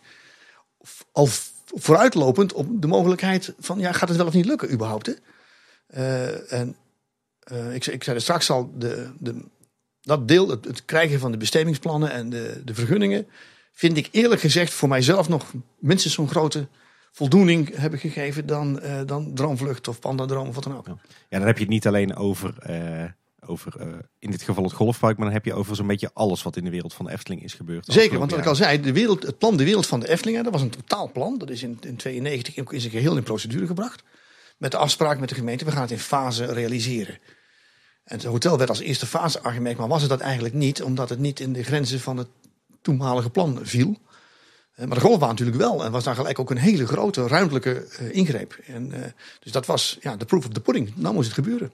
Ja, want ik meen me ook te herinneren toen, toen wij met elkaar werkten, Erik, dat het zo was als er wat in de wereld van de Efteling was buiten het park. Dan wist eigenlijk niemand binnen het bedrijf er wat vanaf. Dan kwamen ze eigenlijk altijd bij jou of bij Jacques. Ja, per definitie. En dat was ook mijn, mijn, mijn, een belangrijk deel van mijn taak. Maar ook een, voor heel veel mensen binnen de Efteling. En een, een tamelijk ondankbaar stuk. Ja, een, een milieueffectrapportage. Wat is het nou? En ja, dat is een dik boek. En dan? Wat gebeurt er nou? Wat gebeurt er nou? Er waren ook overigens best mensen die zeiden van... ja, moeten we al dat geld nou wel daar stoppen? En niet in een nieuwe attracties, want daar zijn we goed in. En die discussie is op directieniveau... ik zou bijna zeggen eh, wekelijks, zo niet maandelijks gevoerd. Ja. Dat moet het toch ook wel, want, want volg jij dan nu in de zijlijn ook de, de ruimtelijke ontwikkelingen die nu spelen? Hè? Het bestemmingsplan Wereld van de Efteling 2030 en alles daaromheen. Eh, ja en nee, eh, niet in detail. Ik, eh, kijk, weet je, als je zo lang, zo diep in die hele materie hebt gezeten, dan als je dan weggaat, ga je weg. Eh, en dan kan ik het allemaal wel lezen en wel of niet mee eens zijn. Eh, maar ik, vind, ik ken dan ook de discussies niet meer die gevoerd zijn. Ik ken de afspraken niet. Ik ken de financiële situatie niet. Dus kan ik er ook niet over oordelen. Dus ik lees het gewoon uit de krant, zoals iedereen. En ik praat er wel eens met Van der Zijl over. Want Ronald van der Zijl en ik zijn zijn dikke maatjes geworden nadat we allebei zijn weggegaan bij de Efteling. Kijk, Maar wij praten daar eigenlijk over de Efteling nooit. oké. Interessant. Ja. Je zei net eh, bij de bouw van de, eh, het Huis van de Vijf Zintuigen waren er wat uitdagingen. Waar, eh, waar moest je mee op pad dan? Nou, het, het is de grootste boerenschuur van de wereld volgens mij. Als deze aflevering geen titel zou hebben, dan zou dit hem worden. nou ja, ik heb, dat, heb- dat hebben we altijd, altijd geroepen, ook niet onder stoelen of banken gestoken. In de zin van dat het een, een constructie is. Die je eerder terugvindt bij een Vlaamse boerenschuur. dan in een eh, eh, gebouw van deze omvang en deze vorm. Eh, en Ton stelde, en ik vind dat volkomen terecht, over de eis. Het, het, moet, het moet dat ook zijn. Dus het moet uit, uit boomstammen worden gebouwd. Dat was zijn. Hij had niet zoveel eisen rond dat ding, maar die wel. Dat was dus een uitdaging, want dat is nog nooit vertoond. En je moet je voorstellen dat er punten zijn in die hele constructie waar, waar meer dan 10 staven, en die staven zijn boomstammen met een doorsnede van 30, 40 centimeter, bij elkaar gaan komen. Als je in de, eh, in de moderne tijd zo'n constructie maakt, maak je hem van staal of aluminium. En niet van die kolossale eh, boomstammen. Dus eh, dat was ook bij de aanbesteding van het gebouw natuurlijk een uitdaging. Vind je een partij die dat kan maken? Ja. En daar is de aannemer in mijn overtuiging de fout in gegaan. Want die heeft een begroting gemaakt voor een totale andere constructie. Maar het wel aangeboden als zijnde die constructie. Aha. En dat was, eh, dat was, een, dat, dat was wel een. een eh, toen kon ik al mijn aannemerservaring weer eh, uit, de, uit de kast halen. Van hoe ga ik dit varkentje nou wassen? Want we hadden dus feitelijk een contract met een aannemer. Die zei van ja, maar ik ga het zo niet maken. Ik ga het maken met gelamineerde houten balken. Ja, maar dat, dat ziet er totaal anders uit. Dat doet, voldoet op enkele manier aan de eis, de terechte eis van Ton. Het moet een boerenschuur worden, het moeten boom, boomstammen zijn. Ja. Dus dat was wel even een gevecht. Dat heeft uiteindelijk ook geleid tot procedures, helaas. Tot bij de Raad van Arbitrage voor de Bouwnijverheid. Dat is een aardige meerwerkdiscussie, kan ik me zo voorstellen ook. De, het geclaimde meer, meerwerk was eh, meer dan 50% van de aanneemsom. Dat is tamelijk on, eh, ongekend. Die heb ik zelf nog niet gehad, nee. Ik, ik meen me ook tekeningen te herinneren van Ton, eh, waarin dat hij, het was echt een totaalontwerp met volgens mij een beetje een Indonesisch tintje, waarbij de, de kassahuisjes, maar ook bijvoorbeeld de inrichting van het plein daarachter, helemaal in stijl waren ontworpen. Wa- waarom is het dat nooit geworden? Oh, ik heb geen idee eigenlijk. Vol- Volgens mij vooral omdat. eh, kijk, het, het Huis van de Vijf Zintuigen, het entreegebouw zoals ik het altijd eh, nog steeds noem, was ook weer eh, zogenaamd fase 1 van het door Kees Kikstra bedachte uitrijk. Ja. Nou, dat moest ook een thema hebben en daar, daar had Tom natuurlijk al diep over nagedacht. Wat het ook deed, en wat was nadrukkelijk ook de bedoeling, was de logistiek in het park veranderen. Door de entree te verschuiven van zeg maar, Droomvlucht naar de plek waar die nou ligt, kregen we een directe aansluiting tussen het entreegebouw en het centrum verdeelplein. Vergeet dat woord, want lelijker kun, lelijker kun je niet bedenken. De Brink, ja. De Brink. eh, die verbinding, dat was, het idee was van iedereen gaat, eh, dat was natuurlijk afgekeken van de Main Street van, van, van Disney. Iedereen die binnenkomt, die gaat eh, over de Brink naar het verdeelplein. En als je goed naar de plattegrond kijkt, zie je dat dat ook echt het soort van epicentrum van het park is. Er hoeft dus op zich ook niet zoveel te gebeuren, want iedereen gaat van daaruit naar de uithoeken toe. En verdeelt zich op die manier ook veel beter dan wanneer je uit een uithoek komt. En het systeem was toen, hebben we ooit laten uitzoeken door de Universiteit van Wageningen. Dat het grootste deel van het publiek in de oude situatie vanuit zeg maar droomvlucht, die hoek, direct naar het zuiden loopt. Naar Fata Morgana, Python, Pi- Piranha. Want daar ik staan altijd de grootste wachtrijden. Dus daar gaan we maar als eerste naartoe. En dan lopen we zo successieflijk weer naar, terug naar de uitgang. En pakken dan alle. Dus je had morgens een enorme drukte in de zuidelijke helft. En 's middags in de noordelijke helft. Waarbij je je park dus de facto maar voor de helft effectief gebruikt. Wat ook voor de horeca enzovoort niet echt handig is. Door die entree te verleggen naar het centrum van het park. Krijg je veel meer een, een, egalere, eh, een egale verdeling van het publiek over het park. Met alle effecten op wachtrijen en horeca omzetten enzovoort. Die wij daarvan eh, verwachten. Dus het was twee dingen. Het was een fase 1 uitrijk. En eh, een logistiek traject ter verbetering van wachtrijen. En eh, die functies moest het dus hebben. Maar als gebruikelijk zou ik bijna willen zeggen. Jullie halen dat zelf ook aan in je, in je podcast over de niet gerealiseerde projecten. De Efteling is heel goed. Was heel goed. Ik ga geen oordeel vellen over nu. In het maken van masterplannen en er altijd maar de fase 1 van uit te voeren. Want dan, dan, dan is het toch weer, hey, we hebben weer een nieuw idee. We hebben weer iets gezien in het buitenland. En, eh, en nu hebben we dit nodig. Of nu hebben we weer dat nodig. En dan werd eh, het masterplan eh, tamelijk makkelijk terzijde geschoven. Ondanks alle beleidsplannen die we daaromheen maakten. Ja. Want je zegt, dit was fase 1, maar wat was dan eigenlijk de bedoeling van het gebied rond de entree? Nou, dat er dus daar meer verblijfsaccommodatie zou gaan komen. Dus het oorspronkelijke idee, het hotel moet daar komen. Werd weer van stal gehaald. Van daar moet hotel komen, daar moet motel komen. Daar moeten faciliteiten komen die je kunt gebruiken als het park zelf dicht gaat. Dus voor je verblijvende gasten avondvertier. En dan is dat een mooie plek, want het ligt vlak bij je uitgang. Dus mensen die dan om 12 uur van mij weggaan, die gaan niet dwars het park heen. En bij de spoorlijn is het de rest van het park goed af te sluiten. Dus je had daar een, prachtig gebied waar je richting eh, de uiteindelijke locatie van de verblijfsaccommodatie aan de ene kant en parkeren entree aan de andere kant prima eh, dat gebied had kunnen realiseren. Maar ook dat was weer, nogmaals, gelet op de investeringsomvang, een te grote eh, investering voor één keer. Dus gefaseerd en dus het gevaar en de realiteit dat de andere fases er niet of anders of later gaan komen. Ja. En eh, het volgende project waar jij aan mee hebt gewerkt, dat is Villa Volta. Geopend in 96. Dat was eh, volgens mij een beetje een, een uit de ijskast gehaald plan. Zeker. van Tom. zeker. Ja. Ja, eh, je moet je voorstellen, we kwamen uit de, de hele hoos van, van, een hotel en golfbaan en weet ik wat. En er moest toch iets komen, vond iedereen. Maar tijd was het er niet meer. Althans heel weinig. En eh, zeker geen tijd om een compleet nieuw concept eh, te bedenken. En toen hebben we inderdaad eh, Villa Volta van de kast gehaald. Dat lag er al voor mijn tijd. Ontwikkeling van Vekoma. Samen met, met Tom. En ja, die was op de plank blijven liggen. Jaren. Die hebben we eraf gehaald. De stof eraf geblazen. Toch alweer opnieuw naar gekeken. En natuurlijk komt er dan een nieuw ontwerp. Want als je er opnieuw naar kijkt, dan, ja, dan ga je ook dingen veranderen. En in eh, redelijke wijze in de vloek en een zucht eh, neergezet. Ja. Maar het was een veel grotere uitvoering van een plan, eigenlijk van de klassieke Madhouse. Hè? Want dat- ja, het was overigens ook een veel groter succes. ja, zonder twijfel. Ja. Eh, ja, en, en tot verrassing van, van vriend en vijand eh, sloeg dat ding veel harder aan dan je eigenlijk zou verwachten. Vooral ook omdat die naar verhouding niet duur was. Naar verhouding, hè, voor de duidelijkheid. En waar de, de, de mening altijd heerst van ja, de bezoekersaantallen zijn recht evenredig met, met het investeringsniveau, werd dus weer eens een keer gelogen gestraft. Dat is niet zo. Het, het, publiek interesseert er helemaal niets wat die kost. En hoe technisch ingewikkeld die in elkaar zit. Ze kijken puur naar de, naar de ervaring. En de lol dat je dus eruit komt uit Villa Volta en niet weet wat er precies met je is gebeurd.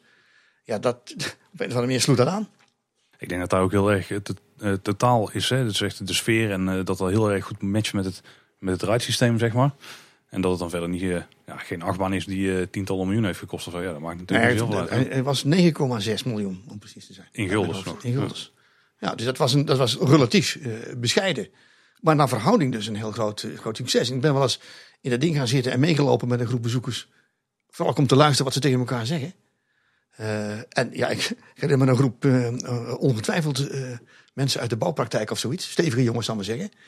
Die op weg naar het bier bij, bij het Witte Paard elkaar bijna te lijf gingen over de discussie. Ben je nou wel of niet over de kop gegaan?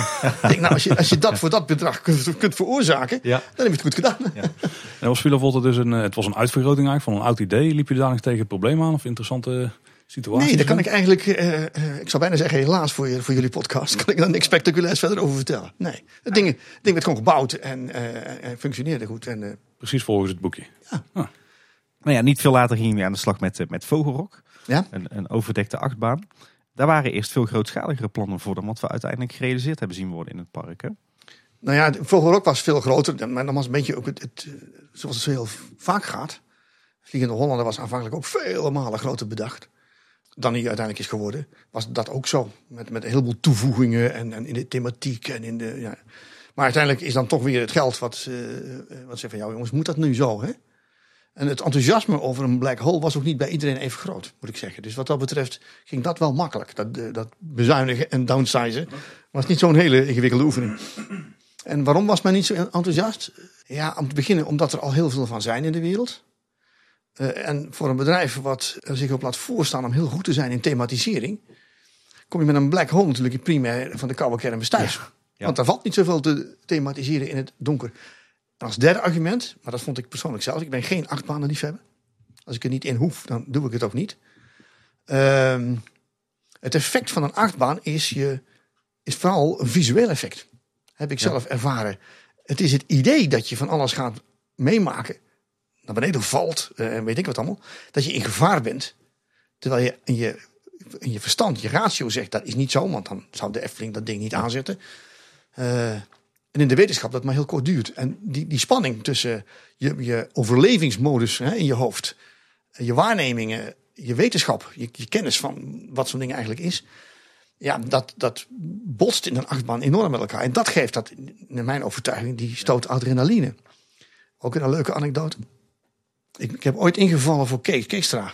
In een, marketing, in een lezing over marketing op de Universiteit van Tilburg. Nou, stuur een techneut om een verhaal te gaan houden over marketing. Ik zei ook tegen Kees, Kees, dat kan ik toch helemaal niet. Jij zegt altijd dat ik daar geen verstand van heb. Hij zegt, nee, maar ik heb geen tijd, dus nu heb je er even wel verstand van. denk jij, en dat was, dat was een soort van gastcollege voor eh, mensen die al in de praktijk zaten en, en, en gevorderde studenten op het gebied van marketing. Zaal vol met, eh, met specialisten en daar moet ik dan tegenaan gaan praten. Ik wist dat een zaal vol zou zijn, want als je waar dan ook een, Efteling, een verhaal over de Efteling houdt, zit de zaal altijd vol. Dus wat ik gedaan heb, heel, eh, heel sneaky, ik heb de, de film meegenomen van De Rit. Jullie natuurlijk bekend. Ja. Eh, eh, en daar heb ik wat stukjes uitgehaald en elkaar geplakt en, enzovoort enzovoort. En dat heb ik daar laten zien. Ik heb, ik heb bij mijn verhaal begonnen en gezegd tegen die zaal daar, van, ik ga jullie eerst wat laten meemaken. Op een heel groot scherm is dat ook nog best indrukwekkend, kan ik je, kan ik je verzekeren. En ik had natuurlijk de leukste uitgevist. Die mevrouw die zo ongeveer dood zit te gaan. eh, die meneer met zijn kunstgebied wat hij bijna kwijtraakt. Enfin, allerlei opvallende figuren eruit gehaald en die achter elkaar gezet. Nou, die zaal die lag in een deuk. En ik heb gewoon een kwartier lang, ik denk nou, die, dat kwartier is dan alvast maar over. Hè? Ja. heb ik ze dan naar laten kijken. En toen was het afgelopen. En toen heb ik echt letterlijk gezegd, mijn heren en dames, ik heb hier geen verstand van. Er zou hier iemand anders komen die wel verstand heeft van marketing. Ik heb dat niet. Wat ik mij afvraag, en u bent degene die er wel verstand van heeft, waarom gaan mensen nou in zo'n ding zitten? Ze zien wat het is, hè, want het is geen black hole. Het is gewoon open en bloot. Ze zien wat het is. Ze zien wat hij doet. Hoe hard die gaat, hoe hoog die gaat, hoe snel die gaat. Eh, er gaan mensen zo ongeveer dood in dat ding. Maar ze gaan er wel vrijwillig in zitten. Sterker nog, ze staan een uur voor in de rij. Waarom doen mensen dat?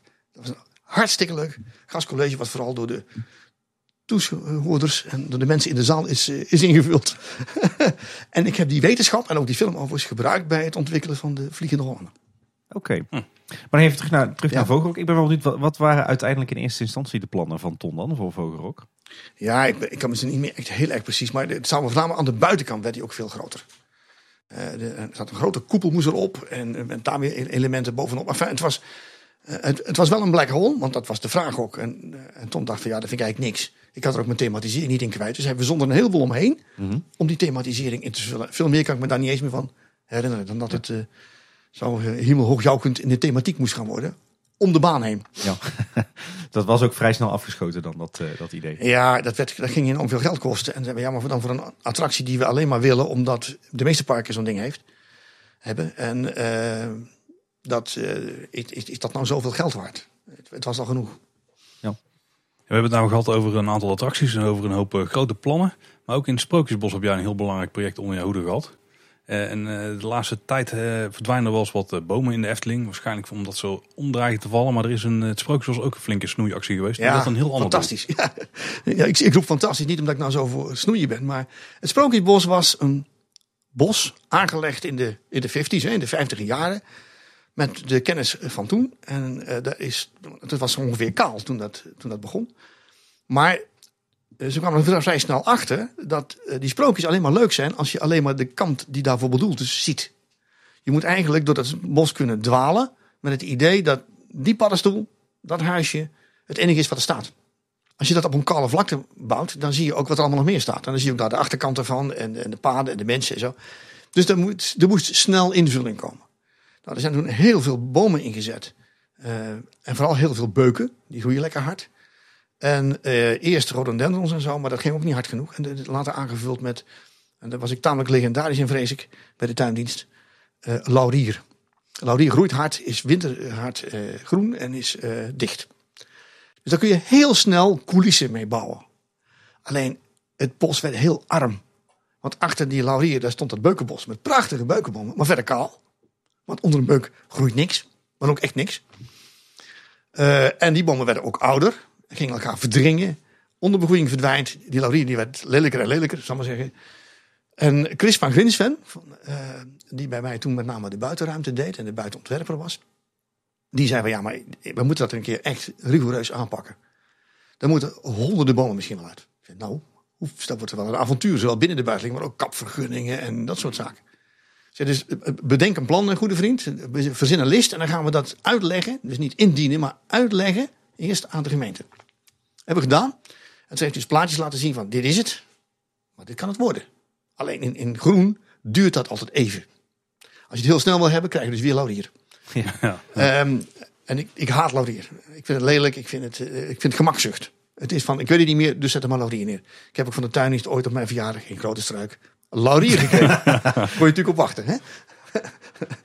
en ehm, dat plan moest dus komen. En de, ehm, ik moest dat ook uitleggen aan, eh, aan, aan, aan directie, aan medewerkers en ook aan, eh, aan de raad van commissarissen. Want dat is een investering die toch weer goedkeuring van de commissarissen moest hebben. En dat was best een avontuur om dat uit te leggen. Om dat verschil ook uit te leggen tussen nu en, en straks. Eh, tijd vragen, maar vooral ook zeggen: jongens, we gaan wel een enorme kwaliteitsslag maken. En toen is er een winter lang gezaagd. Er zijn echt letterlijk honderden beuken met name uitgehaald. Er is ruimte gecreëerd. Eh, er zijn andere soorten van struiken. Er is onderbegroeiing ontstaan. Hè. Als je nu in het voorjaar komt, dan groeien daar wilde narcissen. Nou, het is, het is een, lust voor het oog. Eigenlijk hebben we van het publiek alleen maar gehoord dat het zo mooi vonden. En niet van, oh, dat hebben jullie toch gekapt. Dus het was, een, het was een, belangrijke, maar het was ook eigenlijk een erkenning voor het belang van de tuin meer dan alleen maar bloembollen en, eh, en viooltjes. Want dat, dat, dat dreigt dit een beetje naartoe te gaan. Hè? Dat we vooral bekend waren om hè, het eiland in de gondoletten, wat dan weer spectaculair in de kleur stond. Zeg maar, jongens, anno 2000 of zo, is de wereld toch wel groter dan alleen maar bloembollen en violen. Kunnen we nou niet iets creatiefs bedenken? En dat was het, het Sprookjesbos eigenlijk een eerste enorme klap eh, in het pakje boter. Hè, om, dat voor, om, dat, om dat denken voor elkaar te krijgen. Ja, en ik denk dat je nu het resultaat, als je nu het resultaat ziet in het Sprookjesbos, is dit ook wel wat er destijds beoogd werd. Ja, dat denk ik ook. Ik, ik kom er natuurlijk toch met, zeker met een kleinkinderen, eh, eh, weer zeer frequent. Als ik, als ik er ben, dan ga je daar natuurlijk naartoe. En dan, eh, dan denk ik van ja, dit is wel, dit is wel mooi geworden. Ja. Dit is wel mooi geworden. En het wordt alleen maar mooier nu. Want stond jij ook aan de wieg, hè? Want de, de jaren daarna hebben we gezien dat er ineens veel meer geïnvesteerd werd in sprookjes. Was dat ook iets uh, wat uit jouw koker kwam? Nou, ik, ik denk, uh, ik, ik, wil niet veel eer naar me toe halen. Het was uh, binnen directie. Daar zaten we dus met Ton en, en Van der Zeil op een gegeven moment. En Pier en Olaf en ik. Hè. Dat was een beetje het, het team wat een behoorlijke tijd gedraaid heeft. Zaten we al elk jaar weer te kijken van wat gaan we doen. we waren gelukkig af van het idee dat je eerst je geld moest stellen aan het eind van het seizoen. Om te kijken wat je kunt maken voor het volgende seizoen. Want dan is je bouwtijd beperkt tot een winter. Maar er ging wat langer termijn gedacht worden. En op een langere termijn geïnvesteerd worden. Dat is allemaal, allemaal echt winst hoor, in het hele denken. Van ja, wat gaan we dan doen? En dan krijg je van, uh, je doet iets voor een doelgroep jeugd. Je doet iets voor een doelgroep family. Je doet iets voor een doelgroep... Hè, en dat moet een beetje in evenwicht blijven. Dat vind ik ook de taak van, van, van marketeers en van, van exploitatie. Jullie moeten kijken in welke hoek we dit jaar weer moeten, weer moeten gaan, uh, gaan zoeken. En onvermijdelijk ga je het ook een keer hebben over het Sprookjesbos. En wat gaan we daar nou doen? Indachtig het idee ook dat Laaf, ik vind Laaf vreselijk mooi ook, maar is nooit een heel groot succes geworden. Het, het, het doet nog steeds zwaar onder voor het Sprookjesbos. Ja. Ik kan ook weer een heel verhaal over waarom dat zo is in mijn optiek. Maar het Sprookjesbos uh, moest op een gegeven moment ook gewoon niet alleen tuintechnisch, maar ook qua attractiewaarde uh, blijven, blijven verversen, blijven moderniseren. Uh, zonder dat bos nu vol te gooien met grote spectaculaire attracties. Het moet wel zeg maar, de schaal en de, de, de, tint en de geur, zou ik bijna willen zeggen, van de, oorspronkelijke creaties van Piek blijven houden. Uh, ja, en dat, dat vind je dan met z'n allen. En, en, dat besluit neem je dan. En dan leg je dit verhaal natuurlijk neer bij de ontwerpers. Van, uh, we willen in Sprookjesbos wat gaan doen. Uh, we hebben een aantal ideeën over welke sprookjes dat dan zouden moeten zijn. Dat kwam dan weer uit de hoek van Olaf en de marketingafdeling. Uh, bedenk wat. Nou, en dan kwamen er ideeën. En, Den Dulk heeft bijvoorbeeld het hele idee van het meisje met de zwavelstokjes uit, uitgewerkt. Wat idee al langer lag hoor, maar hij heeft dat verder vormgegeven. Van ja, dat is nou typisch zo'n ding wat ook met een tamelijk eenvoudige techniek, eenvoudig ten opzichte van, hè, goed te realiseren is voor een, voor niet al te idioot bedrag. En uitstekende aanvulling op zo'n sprookjesbos vormt. En op die manier, en dan van het sprookjesbos uit gingen daarna weer investeren in wat grotere zaken. En dan in het buitengebied en zo. Probeerden we de balans te zoeken uh, in, in, in, het soort van investeringen wat je pleegt. Ja. Maar je, moet, je, kan niet zeggen, het komt allemaal uit mijn koken. Nee, de, de ontwerpers, hè, de, de, de Karel Willem bijvoorbeeld, ja, dat was mijn afdeling. Maar ik, hij, hij heeft de ontwikkeling en ontwerp gedaan, niet ik. Je had het net over kaalslag in het Sprookjesbos. Ik denk een, een ander project dat ook een behoorlijke impact heeft gehad... is de aanleg van de Pardoespromenade en de Brink. Ik kan me voorstellen dat het ook wel voor enige weerstand zorgde in het bedrijf. Nou ja, uh, vooral zorg. Hè, van, wordt het niet te grootschalig? En wordt het niet... Uh, de discussies met de exploitatie overigens. Want wij zeiden dus, ja, dan moeten alle poorten naar de rest van het park eigenlijk dicht. Tot 11 uur, 12 uur. En dan pas, die paar bezoekers die dan nog komen, dat zijn er niet zoveel meer dan. Die kunnen dan rechtstreeks vanaf de brink naar, de, naar, naar het Sprookjesbos of naar Fata Morgana. Als je dat niet doet, dan gaat het beoogde effect van een verdeling van het publiek over het park natuurlijk gewoon niet op. Dat gaat dan verloren. Ah, een discussie hoor. Ja, die mensen staan aan de poort en ze willen naar binnen. En, ja, dat is jullie vak. Ik heb mijn eigen problemen. dus ja, de weerstand tegen de aanleg was, was niet zo, zo, zo, wel over hoe het moest functioneren. En wat er dan op de brink moest gaan gebeuren. Ja. Ja, want uiteindelijk is daar nu Symbolica gebouwd. Ja. dat is een, een schitterend paleis, denk ik, op het einde van die Main Street. Uh, was dat altijd al de bedoeling om daar nee. zo'n... Uh... Nee. Um, de Brink was bedoeld als ontmoetingsplek. Wat mensen ook afspreken. Hè, van als jullie nou naar de Vata gaan, dan gaan wij alvast naar Droomvlucht. Uh, en dan spreken we af op de, op de Brink. Want dat ligt... Centraler kun je het niet maken. Nee. Dus wat moet je dan ook vooral daar hebben? Je moet daar voor, voor als mensen binnenkomen de noodzakelijke voorzieningen hebben. Informatie, je kop koffie met je appelpunt. Uh, uh, je de plattegrond, een wagentje. Van al dat soort facilitaire zaken zou daar naartoe moeten. Uh, en als je daar toch moet wachten, is een, is een kleinere attracties. Die zijn dan wel, wel aardig. Maar het moet vooral ondergeschikt blijven aan de uithoeken. Omdat anders die uithoeken hun aantrekkingskracht verliezen. Vergis je niet, Rock en Droomvlucht zijn allebei gebouwd waar ze staan. Om dat idee te ondersteunen. Hè, om ten opzichte van Python en Fata Morgana die vier uithoeken te maken. Ja, ja. Die vier aantrekkingspunten te maken ten opzichte van het centrale punt de Brink. Daarom zijn ze daar gebouwd. Uh, maar goed, de, het masterplan was dus zo. Hè? En je, zoals elk goed masterplan van de Efteling betaamt, gaat het anders. Uh, en werd wel het idee geopperd van, zouden we daar niet iets voor Pardoes kunnen maken? En toen was het van, ja, maar dan moet het niet al te groot worden, want dan gaat er weer te veel enzovoort. Eh, En dat het dus zo groot en spectaculair zou moeten gaan worden als het nu Symbolica is, dat was zeker toen niet de bedoeling. Ik moet je eerlijk zeggen dat ik dat ook een wat minder geslaagd vind. Als ik dan toch een oordeel mag geven over het nu. Ma- Mag ik ook vragen waarom dat je dat eh, vindt? Nou ja, nogmaals, omdat het eh, eh, afbreuk doet aan het goed functioneren van de Brink en, en, en het plein, zoals dat is beoogd. En je kunt niet verwachten van iets dat dat goed functioneert als je het niet afmaakt. Ja.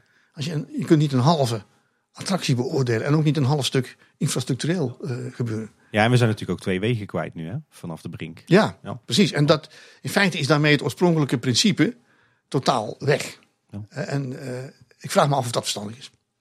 Datzelfde jaar werden ook de traptreintjes eh, verplaatst. Dat wa- was toch een bijzondere investering. Nou ja, wij noemden dat infill. Hè. Het was een investering. Ik, ik moest altijd programma's maken. op basis van de, van, de, van de verwachtingen en de wensen.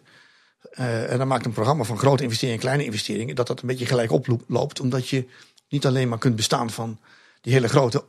Ik riep altijd, je hebt een paar sporen. Eh, drie sporen beleid heeft dat lang eh, geheten. Dat is investeren in je park, investeren in het buitengebied en investeren op lange termijn. Een lange termijn is dan, moeten we altijd wel al het geld in, in Kaatsheuvel blijven steken. Dat is dan het echte toekomstdenken, toekomstfilosoferen eigenlijk.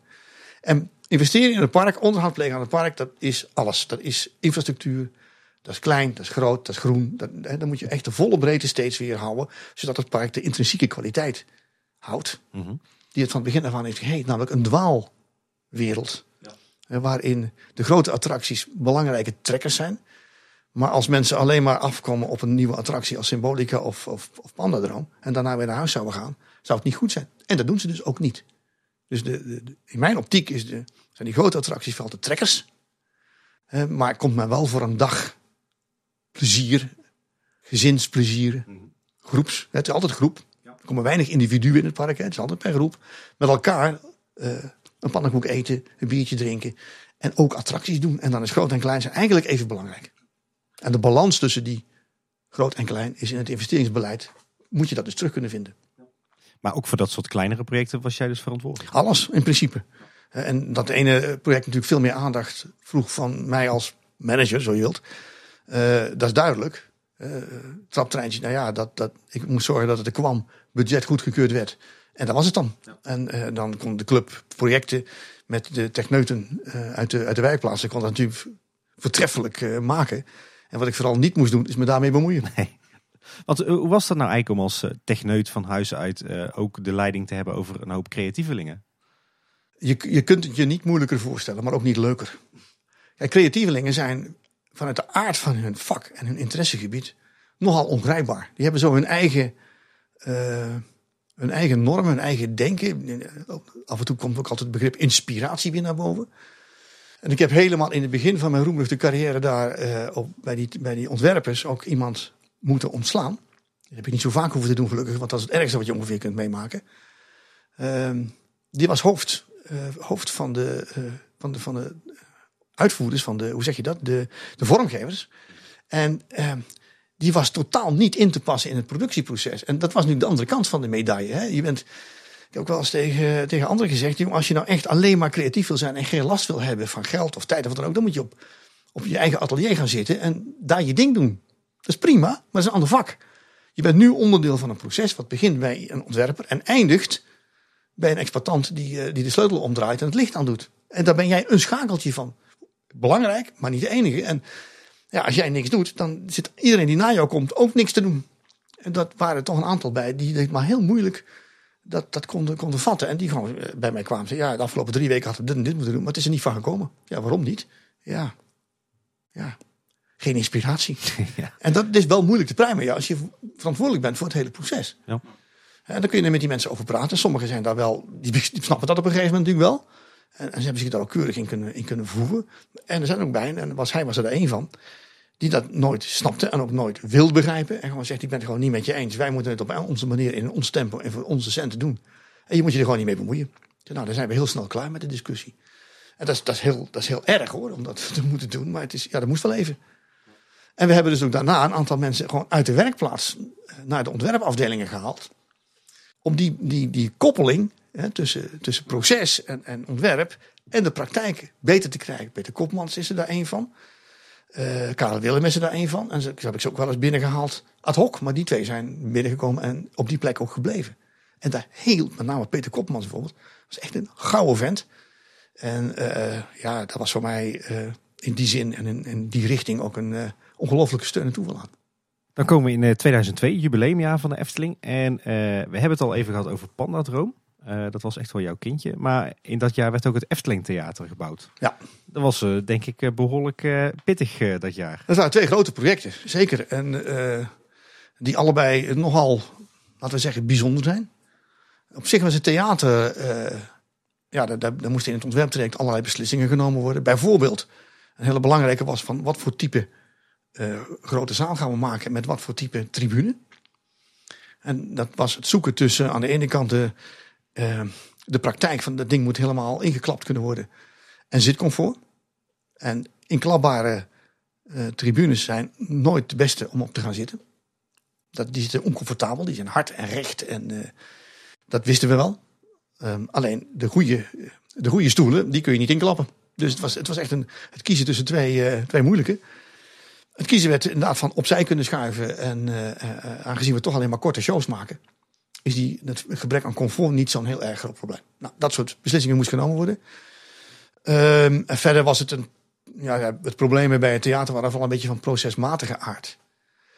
maar memorabel is misschien ook wel het, het belangrijkste conflict en dat steek ik echt niet onder stoel of banken, maar dat was ook echt een uh, ja, voor iedereen zichtbaar conflict. Tussen Tom van der Ven en mij over het theater. En dat ging vooral ook over de gevels. Die zijn door Tom uh, samen met de architect aanvankelijk bedacht in marmer. Zoals je ook uh, Romeinse tempels en Griekse tempels zou bouwen. Met een ongelooflijk fraaie detaillering in natuursteen. Met neuten en voegen en van alles wat erop en eraan. Prachtig. Ik kreeg dat allemaal als kant-en-klaar ontwerp onder de ogen en ik schrok me echt helemaal wezenloos. Want dat is een techniek. Ja, dat kun je voor een stukje natuursteen van 2 bij 2 nog wel veroorloven. Maar op die schaal, ik denk dat dit gaat, dit gaat totaal uit de hand lopen. Ook qua, qua budget. Uh, maar het ontwerp is, is binnen klaar. Dus hoe gaan we dit aanpakken? En dat, dat was dus best fors. En ik heb daar, uh, tot mijn grote spijt, toch wel een forse aanvaring over moeten hebben met, met Ton omdat ik dat gewoon zei, ik ga het niet maken. Er zijn, uh, dit, dit, gaat, dit is zo buitenproportioneel duur voor een gevel. Dit moet ook op een andere manier kunnen. Hij zegt, wat gaat het dan kosten? Ik zeg, nou minstens 3 miljoen extra. Daar, dat soort bedrag hebben het. En ik, ik, had al de neiging om die dan om te rekenen naar hoeveel kroketten moet je daar nou voor verkopen. maar, uiteindelijk is dat wel het verhaal. Hè? Je, kunt, je kunt eindeloos discussiëren over wat is iets waard, hè, budgetair gezien. Maar elke euro die binnenkomt, die komt binnen omdat mensen een kaartje kopen, een kroket en een, en een kop koffie. Dat is het. En als je dat realiseert, hoeveel kroketten er passen in 3 miljoen. Ja, die verkoop je in 10 jaar. Ik, ik weet het niet, ik heb het nooit echt uitgerekend. Maar dan moet je ongelooflijk lang voor werken met elkaar. Eh, in die exploitatie. Om, om dat terug te verdienen. En dan heb je niet meer terugverdiend dan de gevel. Ja. Snap je? Dus over, is dat nou proportioneel? Is dat nou uh, wel of niet terecht? daar, uh, ja, daar, daar, daar hebben we best een hele zware discussie over gehad. Over gevoerd. En uiteindelijk heeft de huidige gevel wel wat meer gekost. Dus ik moest wel terug naar commissarissen om wat extra's te vragen. En gekregen. Maar we hebben niet die gevel gemaakt die Ton had, had bedoeld. Dus dat was wel in die zin. Dus geen, geen technisch probleem. Niet van iets werkt niet of iets uh, uh, duurt veel langer dan gepland of zo. Maar, maar dat, soort, dat soort problemen hebben we daar wel mee gehad. Conceptueel vond ik het wel een moeilijk project omdat ook daar weer van ja, in hoeverre past dit nu in ons geplande uitwerk? Daar gaat hij weer. Hè? Mhm. Je zet iets neer en dat is enorm dominant voor als je verder gaat. Dit betekent dus ook dat je verdere plannen ook totaal anders worden dan je daarvoor dacht. Ja, omdat er ook weinig ruimte meer over is om daar op die. Er is weinig ruimte, maar het is, het is ook een ding wat daar staat te staan. En verzin er maar iets, iets omheen. Hè? Dat moet dan toch weer, qua stijl wordt het dan weer helemaal bepaald. Ja. Dus dat was een lastige. En uh, was uh, ja, Pandadrama was, was, was, was, natuurlijk een ongelooflijk fantastisch leuk avontuur. Met het Wereld Natuurfonds. Want die hadden toch echt hun eigen, hun eigen verhaal ermee. Was dat ook niet lastig, die, die inbreng van zo'n externe partij? Zeker. Waren we natuurlijk helemaal niet gewend. En ik moest dus terug naar mijn ervaringen uit mijn aannemerstijd. Om, om een project te maken waar andere partijen ook meedenken in het, in het concept. En niet alleen maar onze eigen club. En dat als die dan ook vervolgens ook nog eens de helft betalen, dan, eh, dan hebben ze ook het recht om, om zelf dingen te willen. Ze hadden ook een doel ermee, een commercieel doel. Hè, Het moest leden werven. En dat moest bij elkaar gebracht worden. En er is ook een moment geweest in het voortraject dat we het daar niet over eens waren. En dat, we, dat ik tegen de, de, de projectenman, ja niet de projectenman, maar wel de initiator van, van het Wereld Natuurfonds, zei van nou, hier komen wij niet uit. Ik stel voor dat we eh, de twee voorbeelden die op tafel liggen, dat we die samen gaan bekijken. Eh, die staan in Amerika, ik kan het ook niet helpen. Dus, maar die gaan we dan bekijken en dan gaan we daar een discussie voeren. En als we terugkomen, dan doen we het of we doen het niet. Punt. Want we kunnen dit niet. twee, eh, de- 2002 komt eh, zeer rap dichterbij, dus moet het dan klaar zijn. Dan, dan, dan hebben we natuurlijk niet zo vreselijk veel tijd om over dat concept na te denken.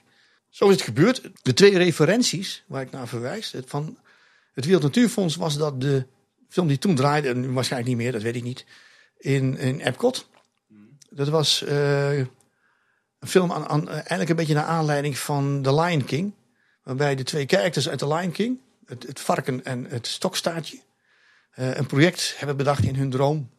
En eh, dat moest, er moest een groot meer verschijnen met allerlei toeristische toestanden eromheen. En daarvoor moest het riviertje waar ze dan aan zitten, op dat moment, afgedamd worden. En dat doen ze. Ze gooien paar boomstammen erin. En het wordt, eh, als ik dat meer zijn heel enthousiast. En dan komt op een gegeven moment de wijze Lion King. En die zegt, heb je wel eens aan de andere kant van die dam gekeken? Want daar ligt een gebied wat nu woestijn aan het worden is. Want dat krijgt geen water meer. En dan zie je eh, natuurlijk Disney eh puur zang. Dat zijn, dat is, je krijgt dan zo'n grijze, niet meer ingekleurd, zo'n grijze woestijn. Waar allemaal van die skeletten van rendieren in liggen. En uitgemergeld het laatste rendier er nog overheen loopt op sterven na dood. Te triest voor woorden, met bijpassende muziek eronder. Enfin, de twee beestjes komen, tot, komen bij zinnen, verbreken de dam en eh, het is allemaal weer goed. Ehm, en dat wordt dan gelardeerd met Greenpeace beelden van eh, in olie gedrenkte aalscholvers, van milieurampen, van boten die langs zij gaan bij een walvisjager nabij Arctic- Antarctica. Kortom, ongelooflijk drama. En ik zei, nou, als, dat jullie, als jullie zo'n film erin willen, dan vind ik het uitstekend, alleen niet bij ons. Want dit is te triest voor woorden. Die ga je niet met je, met je klasje van, eh, van kinderen van vijf, zes jaar naartoe. Die komen er gillend uit, joh. En en dat, dat je de boodschap overbrengt, ja, dat dank je de donder. Maar op een manier die niet bij de Efteling past. En ons voorbeeld was The Tree of Life eh, in, in Animal Kingdom. Waarbij zo'n film ook nog met, hè, met de 4D-effecten. Wat bij, die, elke, elke, elke zaal zit vol. Het is, constant. En daar komt een boodschap over. Maar wel op een manier die heel acceptabel is in attractieparkje. Nou, dat is mijn referentie, dat is jullie referentie.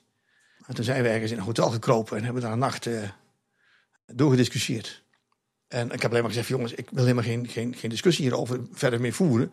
Het is of zoiets, en dan bedoel ik die, die, die, eh, die Way of Life film. Of niet, dan gaan we gewoon morgen naar huis, even goede vrienden. Zonder een spoor van, van verwijt of wat dan ook. En toen zei het bestuur van het Wereld Natuurfonds, dat waren over het algemeen overigens ook zeer commercieel ingestelde mensen. Die zeiden van ja, wij denken dat jullie gelijk hebben. Dus we moeten die kant uit. En toen heb ik in een boekje wat schetsen zitten maken in een paar dagen daarna. Van hoe we dat dan zouden moeten doen samen met, eh, met Lex. En zo is het ook ongeveer, ongeveer geworden. Daarom noem ik het een beetje mijn kindje. Ja. En dat boekje is ook terechtgekomen in het fotoboek wat ooit is gemaakt van, eh, van een fotoboek dat ik zelf gemaakt heb voor betrokkenen. Niet voor de, voor de handel. En dat, daar ben ik natuurlijk heel trots op. Dat vind ik hartstikke leuk. Dat je dan toch je hele, hele, hele oude vak, ooit architect willen worden, toch weer op die manier een beetje eh, kunt, eh, kunt waarmaken. Ja, eh, na, na de opening van eh Pandadroom kwam er ook best wel wat kritiek, toch wel? Het feit dat de attractie eh, niet binnen de Efteling zou passen vanwege het wijzende vingertje. Wat doet dat dan met je? Want het is wel je kindje. Nou ja, kritiek is er altijd. Hè, Luister maar eens naar televisiemakers. Die, die, die, wat, wat je ook doet, je krijgt altijd kritiek. Eh, vaak is die kritiek bij Efteling natuurlijk ook ehm, niet feitelijk. Want dan is het niet zo moeilijk. Mhm. Eh, maar wel ook emotioneel ingegeven. De ene vindt dit wel goed en, en, en de andere vindt hetzelfde weer totaal ongeschikt. We kregen bijvoorbeeld ook kritiek op, de, op, de, op Vogelrok. En toen die open ging van dit is helemaal niet des Efteling. En dat vond ik terecht. Daar heb ik het nodig aan, aan gedaan. Bij Pandadroom vind ik niet. Kijk, elk sprookje is, niet, is in feite een vingertje. Dat het niet Ja. zo wordt ervaren. Hè? Elk sprookje is een boodschap aan kinderen. Ga niet alleen het bos in. De wolf is een potloodventer. Zo'n soort, zo'n soort van boodschap zit daar gewoon in. Elke, elk sprookje had eh, een duidelijke functie in de opvoeding van, eh, van kinderen. Nou, in feite doet Pandadroom niet anders. Dus in die zin vind ik het helemaal niet zo. Maar dat is mijn mening.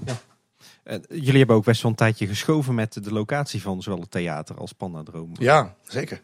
En dat was ook omdat ja, de een vindt het zo groot en meeslepend dat het daar moet. En de ander zegt van ja, maar ik vind vandaar. Uiteindelijk is het een beslissing weer geweest, eh, zelfs binnen de Raad van Commissarissen. Van, we willen hem daar hebben. Om die reden. En dat had dus ook te maken met name met het idee dat langs die brink, zo vroeg mogelijk na de traptreintjes, dat je daar dat ding neer moest zetten. Omdat het Wereld Natuurfonds van plan was die attractie voor veel meer te gebruiken dan alleen maar als attractie in de Efteling. Er zouden televisieopnames gemaakt gaan worden. Er moest een soort van studio-achtige ruimte kunnen komen. Dat was bedacht in de eerste ruimte. Mhm. Daarom is hij zo sober ingericht ook. Want die moest omgebouwd kunnen worden naar een televisiestudio.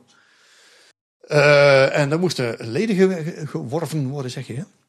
Dus dat was, en dat moest ook kunnen buiten de openingstijden van, van het park. Dus dan moet hij niet aan, aan het plein liggen of zo. Los van het feit dat ik hem daar dan te groot zou vinden. Dezelfde reden waarom ik Symbolica daar te groot vind. Ehm, maar moest hij veel dichter bij de, bij de entree komen om entree en pandadroom tegelijk te kunnen gebruiken, los van de rest. Dat was het, eh, de voornaamste reden ook om daar te plannen. Contra-argument was overigens de impact die de Bob had op, eh, op het voortraject. De, die pokkenherrie van, eh, van de Bobbaan was natuurlijk eh, toch wel een beetje verstorend voor de opbouw van de, van de storyline. Daar hebben we geen last meer van. Nee, gelukkig. Ik denk een van je na Droomvlucht misschien wel het project waar je denk ik het meest mee bezig bent geweest. Of misschien ook wel het meest slapeloze nachten van hebt gehad. Is denk ik toch wel de Vliegende Hollander. Nou ja, ik- ga niet een aantal slapeloze nachten tegen elkaar afwegen. Want dat, eh, dat is niet, eigenlijk voor mij niet, niet zo interessant. Een beetje een bijzonder project ligt altijd wel een, of meerdere mensen van wakker. Karel Willem heeft zelfs wel eens gezegd dat hij van mij wakker heeft gelegen. Eh, ik zei, ja joh, dan is het gedeelde smart is halve smart. Maar je, je zei net van de Vliegende Hollander zou ooit veel groter worden. ja, Hoe, hoe, hoe begon dat project dan? Nou, het project was heel simpel. Het begon als een eh kattenbelletje van Olaf. eh, op een half A4'tje. Op mijn verzoek van wat wil je? En we, zijn samen ook, Olaf en ik, een aantal dingen gaan bekijken in het buitenland. Ehm, natuurlijk in Amerika, want anders is het geen buitenland. Hè. en eh, die hebben een beetje als referentiekader gediend. Maar het, lijstje was Vliegende Hollander. Hij had bedacht dat dat verhaal echt verteld moest worden. Zowel voor de Duitse markt als voor de Nederlandse markt. Het moest water, het moest achtbaan, het moest binnen de passen en het moest in Rijsrijk staan. Zeker, ik? In Ruigrijk. Eh, Zo'n soort eh eisenlijstje. Nou, en dat heb ik aan, aan, eh, aan de ontwerpers gegeven. En toen zijn we wel begonnen met, en dat heb ik er straks al naar gerefereerd, het bekijken van de rit, van die film. Gezegd van kijk, volgens mij moeten we erg letten op de spanningsopbouw, de spanningsboog. Dus niet zomaar uh, beginnen met leuke dingen, maar er echt ook bewust over nadenken. Hoeveel impact wil je hebben in het begin en hoeveel aan het einde en waar zit het hoogtepunt? En hoe werk ik daar naartoe? Zoals elke film dat heeft en elk verhaal dat heeft. Uh, zo, moeten we dat, uh, zo moeten we dat hier nou ook gaan doen. Dus ik heb echt letterlijk grafiekjes gemaakt uh, van, van, van spanningsbogen. Tijdlijnen bijgezet en onderdelen bijgezet. Van in scène 1 dit, scène 2 dat. En ook van als hij die scène daar zit, dan moet hij die impact hebben. Punt. Niet meer en niet minder dan dat. Daar waren we het best wel snel over eens. Aan de hand van de Python, waar ook zelf zo'n spanningsboog, min of meer toevallig misschien, in zit. Hebben we daar echt wel een aantal dagen naar zitten kijken en zitten discussiëren. En daar is dat verhaal van de Vliegende Holland eigenlijk uitgerold. Alleen Karel, Karel Willem, uh, toch net iets te veel naar Ton gekeken misschien. Die is begonnen met veel meer. Het moest groter, het meeslepender en de baan moest veel langer. En uh, dus werd het ook allemaal veel duurder. Want hoe zag dat plan er dan uit? Groter, gewoon ja. Hetzelfde, maar dan groter. Een, een langere baan die van binnen naar buiten. En uh, dat zat er allemaal wel in. maar ik denk wel, wel drie, vier keer zo groot. Dan die zo, uiteindelijk is geworden. Ja. En toen ben ik met hem aan tafel gegaan. En dat was het moment dat hij zei dat hij wakker lag van mij. zei Tom, of uh, Karel, dit gaat dus niet. Um, alleen ik ga niet, ik ga niet snijden, dat moet jij doen. Het is jouw verhaal. Maar je moet even kijken weer, die spanningsbogen bij. Van, ja, wat, wat is nou gewoon te veel van het goede? Dat zit er volgens mij in. Dus ik heb hem bijna gedwongen om in zijn eigen vlees te gaan snijden. en daar lag hij van wakker, ja. Later heb ik hem wel eens gevraagd, vind je nou het resultaat? En niet nou om mezelf nou uh, een compliment te geven, maar hij zei wel van, een beetje schoolvoetend. Het is er niet slechter op geworden. en dat vond ik al heel wat. dat is heel wel, ja. maar het was vooral dus meer van hetzelfde. Een langere baan en meer ruimtes in, in de pre-shows. En Eh, een winkeltje erbij. En enfin, eh, eh, meer. Ja. De, de bouw van de Vliegende Hollander ging, eh, net zoals de, de bouw van Droomvlucht, niet, eh, niet helemaal vlekkeloos. Met name op technisch gebied. Wat, wat, wat ging er mis? Eigenlijk niet zo heel veel. Totdat, tot het moment dat het eerste karretje de baan ging. Eh, het, hij was klaar, hè? De, de, thematisering was klaar, de effecten waren af, eh, alles was eigenlijk klaar. En toen werden de eerste eh, bootjes de baan ingeduwd, gevuld met grote jerrycans vol water. En toen zagen we dus pas echt in de praktijk wat dat ding nou deed. En we hebben eerst binnen gestaan. Eh, en ik heb samen met Olaf, ik zei ook, Olaf, kom eens mee kijken, want eh, volgens mij hebben we toch wel een probleempje.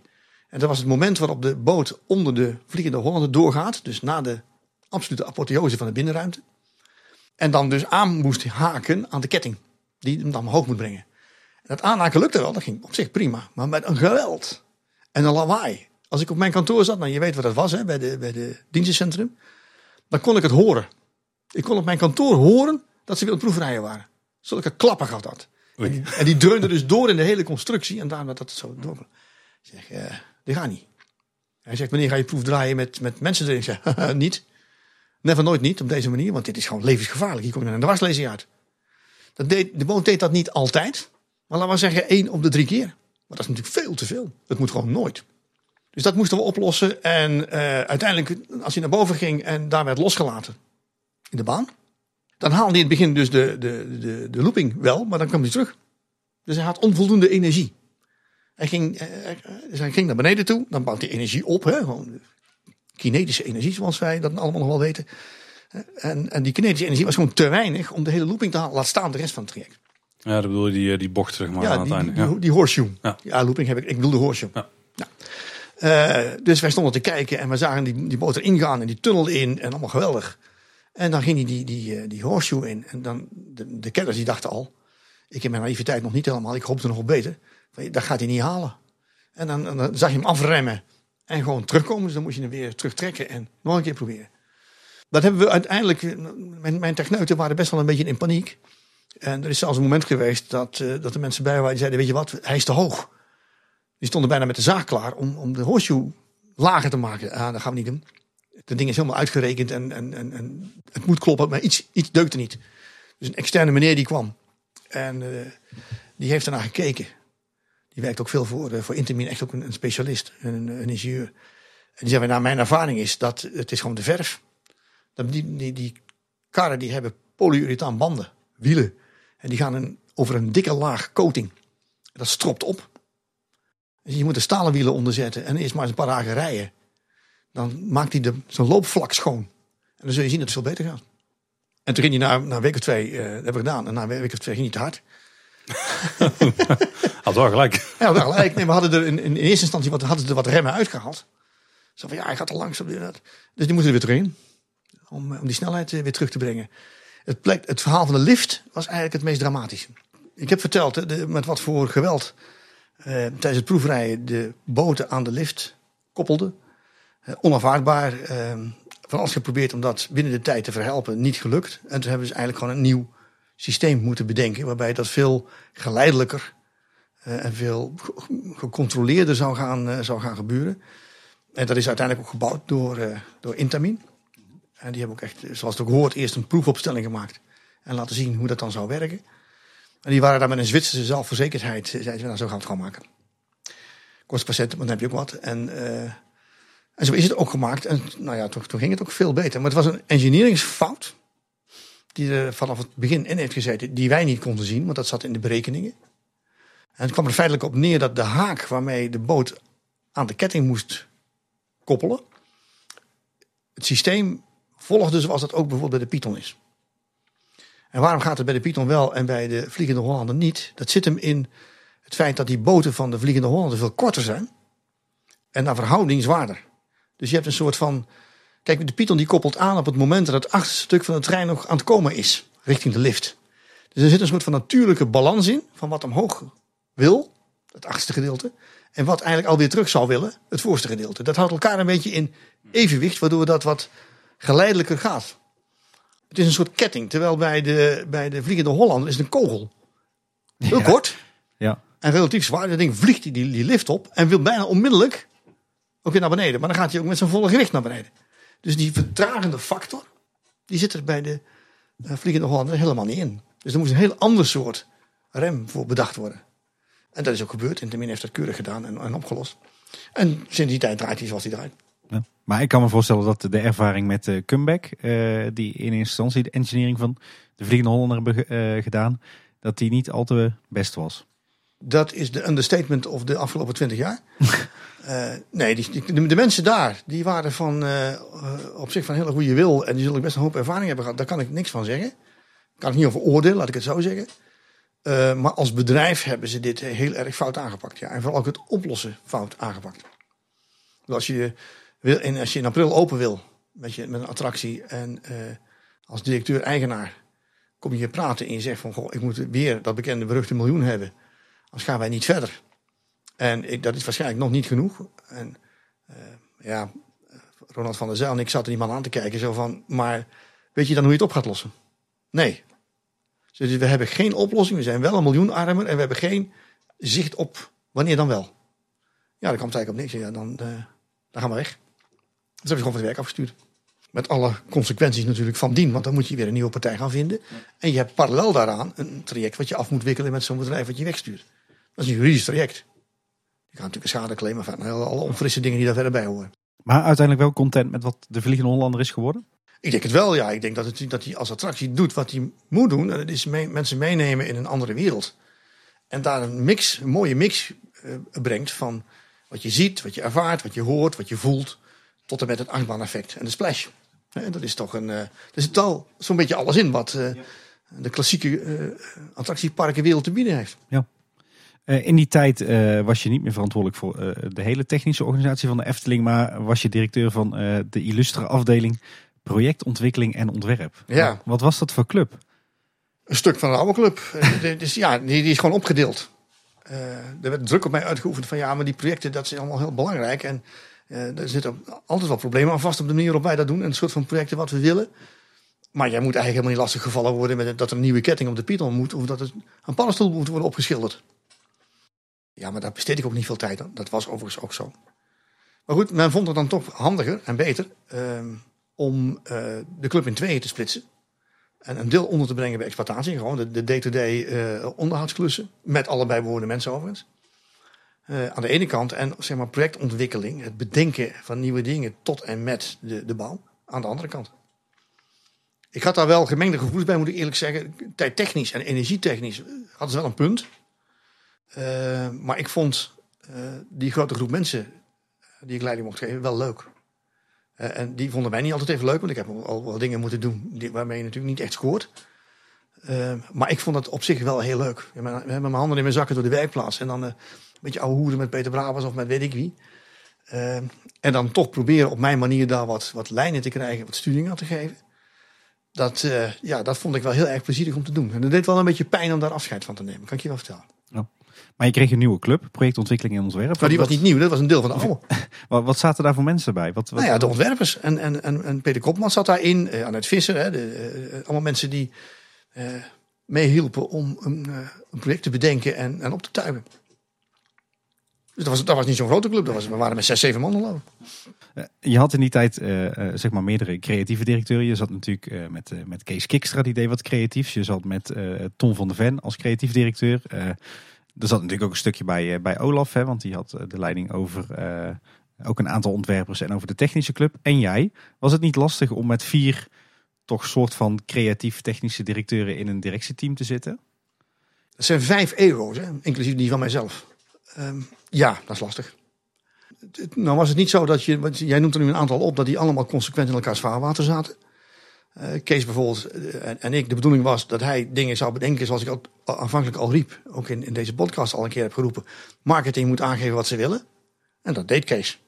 En die heeft kortstondig uh, leiding gegeven aan, aan wat, wat creatieve mensen. Maar dat was me inderdaad echt heel kort.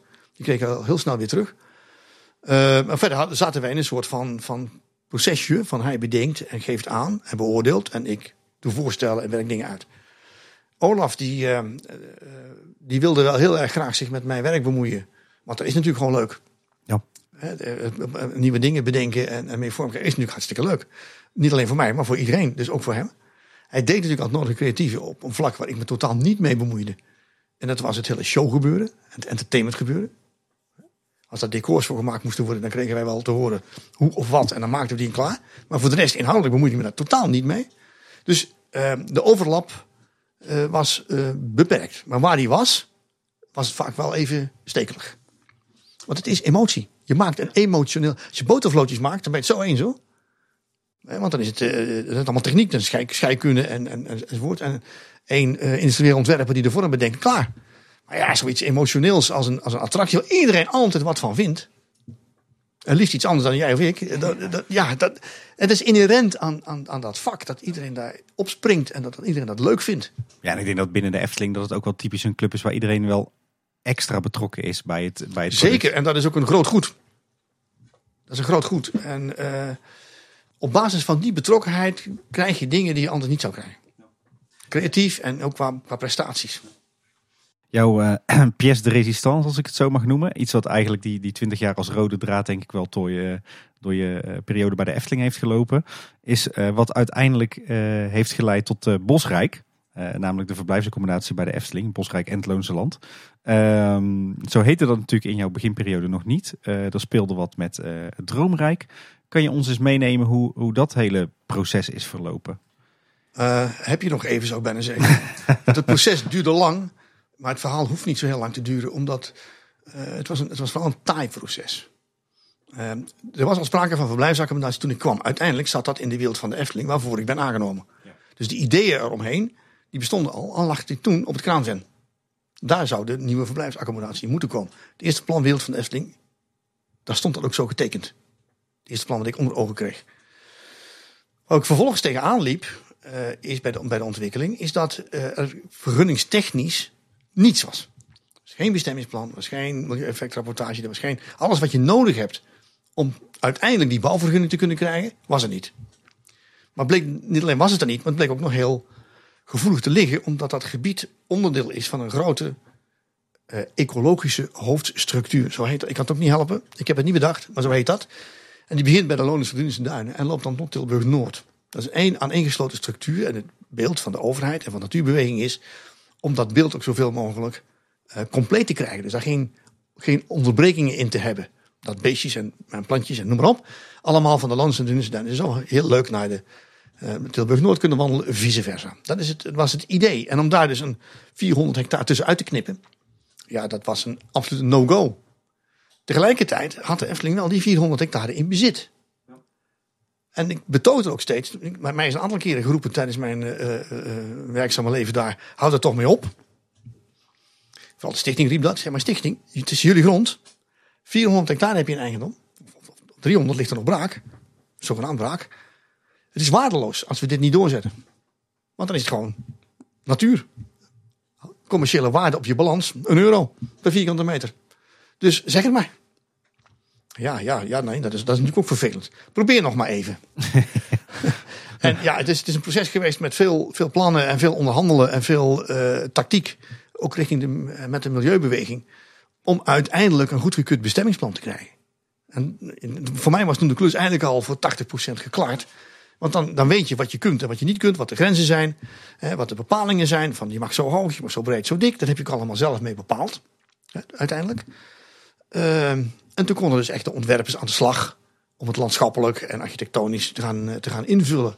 En dat was dus eigenlijk al helemaal aan het einde zo ongeveer van. Uh, en mijn, ik vind, jij zegt pièce de résistance. Ja, mijn ultieme voldoening. Periode Efteling was het ophalen van de bouwvergunning bij het gemeentehuis. Dat heb ik drie weken voor mijn vertrek volgens mij gedaan. Iets in die orde van grootte. Ja, en dan heb je denk ik over Bosrijk, maar daarvoor zat nog Droomrijk, wat toch ook een best wel ver gevorderd plan was, toch? Ja, zeker, maar wel Kijk, we hadden natuurlijk die, die, die, in, in het begin van, van mijn periode, de tachtige jaren, die verblijfsaccommodatie op het Kraanven. Uh, en via, uh, hoe zeg ik dat nou netjes? Via wat trucjes uh, hebben we dat met gemeente door de raad gekregen dat dat naar een, een, een plek ging waar het nu ook ligt.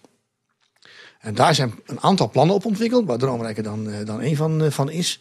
Die op zijn goed Eftelings eerst gefaseerd, toen weer in stukken, toen weer in zijn geheel, enzovoort, enzovoort geknipt en geplakt zijn.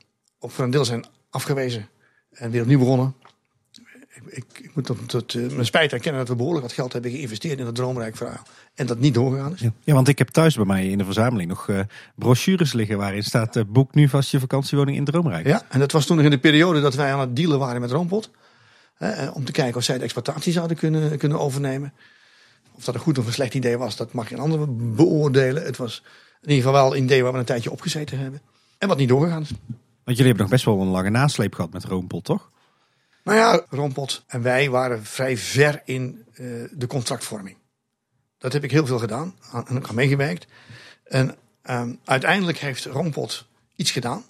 Waar ze op zich wel het recht toe hadden, maar op een manier die nogal kwaad bloed zette binnen de Efteling. Wij voelden ons een beetje genomen. Daar komt het, komt het op neer. En we zeiden: Oké, dan, dan, als jullie dat zo willen, prima. Wij kunnen het je niet verbieden. Maar we kunnen wel de samenwerking beëindigen. En uh, dat vonden zij weer niet leuk, omdat de, het contract met de Efteling was wel een belangrijk deel van de waarde van het bedrijf aan het worden. Uh, en dat is natuurlijk vervelend als je dat zomaar in één keer kwijtraakt.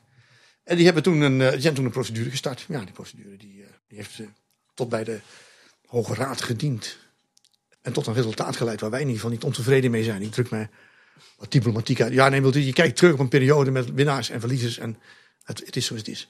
Wij zijn er niet ontevreden mee, met wat daar is uitgerold. In die periode speelden natuurlijk ook een hoop protesten hè, vanuit de Brabantse Milieufederatie. Daar hebben nog een hoop activisten in bomen gezeten. In ja, die waren niet van de Brabantse Milieufederatie, by the way. Um, die waren van allerlei, uh, er bestonden toen allerlei uh, wat loslopende uh, kleinere clubjes. Maar nogal militant. Mm -hmm. Ja, dat is wel grappig. Kijk, wat ik, waarom noem ik het mijn, een van mijn belangrijkste prestaties, als ik dat zo mag zeggen. Die verblijfsaccommodatie. Daar was een deal voor nodig met Natuurbeweging.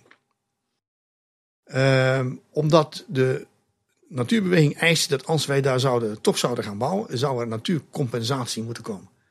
Dus een soort van vergoeding in natura, letterlijk, voor uh, alle schade die wij zouden aanrichten. En die vergoeding was zo hoog, ja, dan is het hele plan zinloos. Um, en, en die discussie, waar ook gemeente en provincie bij betrokken waren over, die heeft dus inderdaad ook weer tot bij de Raad van State gediend. En op een gegeven moment stuurde de Raad van State de zaak terug. Ja, jullie moeten die vraag nog maar eens beantwoorden. Je beginnen weer helemaal opnieuw. En toen heb ik de Natuurmonumenten en de Brabantse Milieufederatie gevraagd om nou eens een keer met de benen op tafel, zonder uh, notulen, uh, het probleem eens even te bekijken. En de aanleiding is, en dan wordt het toch weer een heel verhaal, dat ik via een archeologisch onderzoek, wat je moet doen als je zo'n project wil realiseren, een beetje het verhaal kreeg van wat nou op dat, in dat gebied oorspronkelijk was. Dan ga je terug en het eerste stuk ging over ijstijd en zo, dat interesseert me niet zoveel. Maar vooral het verhaal van de 19e eeuw was heel interessant. Toen daar dus een kleine nederzetting heeft gestaan, die de Efteling heette, buurtschap de Efteling. Uh, met een paar boerderijtjes en een paar ditjes en datjes. En in een landschap van kleine akkers, eiken hakhoutwallen, uh, hei. Dat waren eigenlijk de drie ingrediënten. En ik dacht van, wacht even. Dit is gewoon een Efteling verhaal. Dit is gewoon, dit, mooie kun je niet hebben. Dit had die kunnen bedenken en kunnen tekenen. Dus dan heb ik tegen die twee partijen gezegd: luister, als wij nou eens een hele plan omgooien. Dus ik gooi Droomrijk inderdaad zo de prullenbak in. Ik gooi uh, Droomrijk de prullenbak in en uh, we gaan het opnieuw doen. En we gaan het doen op de manier waarop je zegt: we refereren helemaal naar dat beeld. Dat landschap. Kleine akkertjes, hakhoutwallen, heideveldjes, schapen erop, alles erop en eraan. Hè? En we maken de verblijfsaccommodatie op waar nu Bosrijk ligt redelijk grootschalig, want ik moet ergens mijn bedden kwijt. Ja. En in uh, het Loonse Land kleinschaliger, want daar heeft namelijk die oude buurtschap gelegen. Ja. En op die plek willen we iets terugbouwen wat een beetje daarna refereert. Ik vind het nu nog behoorlijk groot, maar oké. Okay. Ik denk dat wij dan op die 80 hectare, die ik dan in zijn totaliteit in beslag gaan nemen, zo'n uh, ecologische waarde gaan creëren. Ten opzichte van die met dikke lagen Brabantse varkensmest volgestorte maisvelden. Komt er in één keer uit, hè? Maar dat was het wel. Daar werd ongelooflijk veel mest op gegooid. Ik, zeg, ik maak zo'n uh, zo'n die ook zo goed aansluit bij de golf. Die inmiddels ook al niet met de discussie stond. Aanvankelijk was de golf ook een aantasting van het milieu. Als je kijkt wat er op een golfbaan gebeurt aan, aan ontwikkeling van natuurwaarden, diersoorten, planten, fantastisch. Zeker als een, een golfbaan zo groot is. Zeg, dus dan maken we daar een, een, heel mooi gebied van. En dan ga ik daar nog wat compensatiebos neerzetten. En daar, want dat kan ik goed gebruiken in het totaal. Zeg maar, we gaan misschien ook wel wat bos slopen. Want die hei moet ook ergens vandaan komen. Daar moet ook ruimte voor gemaakt worden. En dan laten we het hele plan maken en beoordelen. Door een door jullie aan te wijzen specialist. Dus dat is allebei te kijken. Van ja. En dan zijn we van het hele verhaal vanaf. Van alle procedures, van alles en, en nog wat. En daar zijn ze uiteindelijk mee akkoord gegaan. We hebben daar een convenantje voor gemaakt. Getekend door de stichting, eigenaar van de gronden, de Efteling, toekomstige exploitant en de natuurbewegingen. En dat convenantje aan de aanvraag gehangen. Alle problemen voorbij. En ja, dat kon ook alleen maar op dat moment. Dan kun je zeggen, waarom heb je dat niet eerder gedaan? Maar daar moest iedereen rijp voor zijn. Voor zo'n overeenkomst, voor zo'n stap. de, want die natuurbeweging die moet dat ook als een achterban kunnen verkopen. En voor Natuurmonument is dat iets makkelijker. Maar de Brabantse Milieufederatie, die heeft al die lokale clubs. En die worden tegen de muur genageld als ze dingen doen die niet kunnen. Dus dat zo op die manier voor elkaar krijgen was, ja, dat was echt een, een, tour de force. En uiteindelijk heeft dat dus bijna twintig jaar geduurd. Of helemaal. Maar nu wel geleid tot het Bosrijk en het Loonse Land. Ja. Dus daar ben ik op zich zeker minimaal net zo trots op als op de Vliegende Hollander of de Pandadroom tezamen. Ja. En jullie hebben daar ook wat, wat grond voor moeten verkopen, toch? En uh, moeten aan de natuurorganisaties afgegeven. Ja, dus een, dus een ruil heeft er plaatsgevonden. Maar de natuurorganisaties zijn niet zo geïnteresseerd in, het hebben van veel grond. Natuurmonumenten natuurlijk wel, maar de Brabantse Federatie niet. Die, het gaat hun veel meer om wat er op die grond gebeurt. Eh, en, en, en je maakt uiteindelijk ook een soort van deal waarbij uh, je niet zoveel grond weggeeft, maar de bestemming die er op het kraanveld lag, bestemming verblijfsaccommodatie, dan mochten we zo bouwen. Alleen dat wilde op een gegeven moment niet meer. Te ver van het park af en te klein. Maar die bestemming hebben we op moeten geven, ja. Maar dat was, dat was inzet en een onderdeel van de deal. Ja, slim denk ik. En je had het er net over over het buurtschap Efteling. Eh, was het nou ook in eerste instantie niet de bedoeling dat het Loonse Land, dat daar vooral hoeves werden gebouwd? Die refereerden aan uh, het verleden, wat, uh, wat dan vooral groepsaccommodaties nou ja, zouden worden? Je hebt het over een Efteling-proces. Je begint met het denken hier en je eindigt heel ergens anders. Ja, het idee was dat het allereerste idee, en zo, zo hebben we dat eigenlijk ook verkocht aan, aan, aan de omgeving was van, ik noem het altijd een beetje Giersbergen ja. vergelijking. Een beetje in het landschap weggezakte, een beetje holdak. Uh, boerengebouwen, misschien wat groter dan normaal, maar oké. waarin dan appartementen zitten. Je hebt huisjes, klassieke huisjes min of meer in Bosrijk. En dan zou je appartementen maken aan de, aan de Loonse landkant. En dan, heeft de, dan is de manier waarop je dat dan vormgeeft, natuurlijk ook de referentie met zo'n buurtschap, is ook makkelijker te maken dan het nu uiteindelijk is gebeurd. Uh, maar ja, goed, dat, dat is opgepakt. En dan ga je weer naar aantallen. En dan ga je weer, dan krijgen we dan, dan voldoende bedden in. Een hoop gedoe.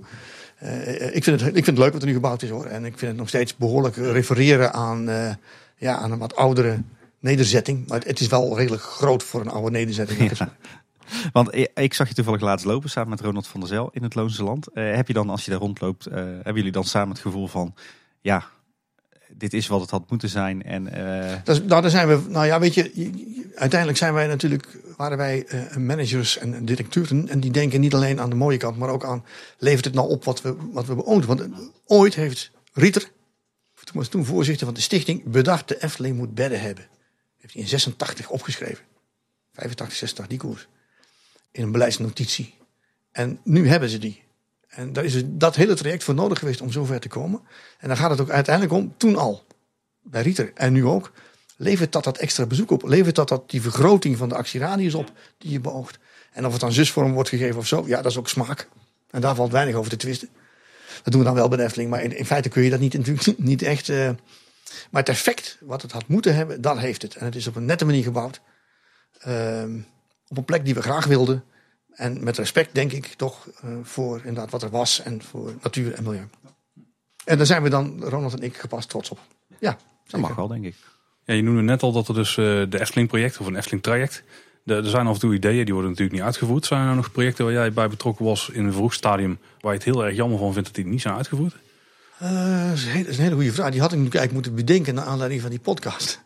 Ik was heel benieuwd wat, wat jullie in aflevering, aflevering 2 gingen vertellen, want dat was dan volgens mij meer mijn, mijn periode. Um, nee, nee, er zijn in mijn periode, dat klinkt misschien heel arrogant, maar nooit projecten echt afgekeurd. Dus ze zijn wel aangepast. Bijvoorbeeld qua investeringsniveau. Uh, de Vliegende Hollander die 30 of 35 miljoen ging kosten, nou dat mag wel een tandje minder. Uh, zonder dat het effect verloren gaat. Nou, dat, dat, is dan een opgave, maar daar zaten we natuurlijk voor, voor dat soort opgaves. Uh, en daar ben ik zeker trots hoor. En ik weet zeker, Karel Willem ook, op wat er nu uiteindelijk staat. En dat geldt ook voor de verblijfsaccommodatie. En dat geldt enfin, eigenlijk voor groot en klein. Ja. Elk traject was lastig omdat je niks standaard maakt. Je trekt niet een la open en haalt dan een tekening uit van 26 woningbedwoningen in, in een Phoenixwijk. Zo, zo is het gewoon niet. Je begint het, elk creatief proces totaal op nul. Eh, met een ballast aan ideeën en eh, wat je gezien hebt hier en gezien hebt daar. En als je dat optelt, dan heb je gewoon zes keer dezelfde attractie. Maar ik kan niet zeggen dat ik, dat ik nou dingen denk, oeh nee, daar heb ik van wakker gelegen dat dat niet doorging. En dat vind ik zo jammer. Nee. Zijn er nog projecten binnen de Efteling die wij eh, vergeten zijn te bespreken? In, nu in dit gesprek? Ja. Nou, tuurlijk. Alleen, je moet een keer ophouden. nee joh, als, als wordt het ook te veel een soort show van, van, van, van allerlei eh, kl- klussen en projectjes die, eh, die we gedaan hebben. Die allemaal wel een verhaaltje hebben. De een wat meer, de ander wat minder. Er zijn natuurlijk ook dingen gemaakt, eh, ook in mijn tijd, die, die hartstikke leuk zijn. Die goed gelukt zijn. En die verder, ik wil niet zeggen niet de moeite waard zijn om te bespreken. Maar die niet iets bijzonders in zich hebben, procesmatig of zo. Eh, die zijn natuurlijk ook een, behoorlijk aantal. Eh, denk maar aan al die dingen die we, waar we het wel even over hebben gehad in het, eh, in het Sprookjesbos. Ja, en het oog valt altijd weer op die grote en meeslepende Ja. projecten. Met ook grote en meeslepende problemen. Die zijn interessant. Maar laten we vaststellen, nou, ik noem altijd de Efteling in elk park overigens. En het zou aardig zijn als je, maar dat laat ik aan jullie over om daarmee af te sluiten. Ik noem het altijd een groot buffet. Eh, En wij- ik was een van de koks eh, van dat buffet. En wat staat er nou op een buffet wat mensen fantastisch vinden? Er staat veel op. En alles. Er staat groen op, vegetarisch, vis, vlees, brood, eh, sausjes, wat je maar wil. Ja, vergaap je als, als eh, eh, klanten aan. En je neemt uiteindelijk meestal waarvan je wel weet dat je dat lekker vindt. En je eet dus ook een heleboel dingen niet. En zo gaat het in park ook. Je, je vindt het geheel fantastisch. maar je durft niet naar een achtbaan. En je vindt dat ook eng. Maar je vindt het wel mooi. En je vindt het wel leuk als je kinderen erin gaan. Die er helemaal verhit van enthousiasme uitkomen. Maar je consumeert het allemaal zo op je eigen manier. Ja, duidelijk. Hey, je bent in 2007 bij de Efteling weggegaan. Eh, moeilijk afscheid. Tuurlijk. Twintig jaar ga je niet in je koude kleren zitten. Eh, Maar het was onvermijdelijk. En achteraf gezien misschien ook wel een beetje te laat. Maar dat, dat, dat zegt waarschijnlijk iedereen die daarna iets gedaan heeft wat hij leuk vindt. Maar er was, het was gewoon... eh, Kijk, Ronald van der Zijl ging weg en we waren wel een beetje eh bloedsbroeders. Ehm Pier Holtrop ging weg. Eh, er veranderde nogmaals heel veel. En ik moest me toen echt afvragen, na twintig jaar heel veel van dat soort trajecten meegemaakt hebbende. Ga ik dit dan nog een keer doen? Op mijn leeftijd, toen was ik 57 toen ik dat besluit moest nemen. En ga ik me weer focussen op, op, op weer een nieuwe attractie? Of ga ik op een gegeven moment gewoon zeggen, laat dat nou maar over aan, aan nieuwe mensen. Eh, en ik ga wat anders doen.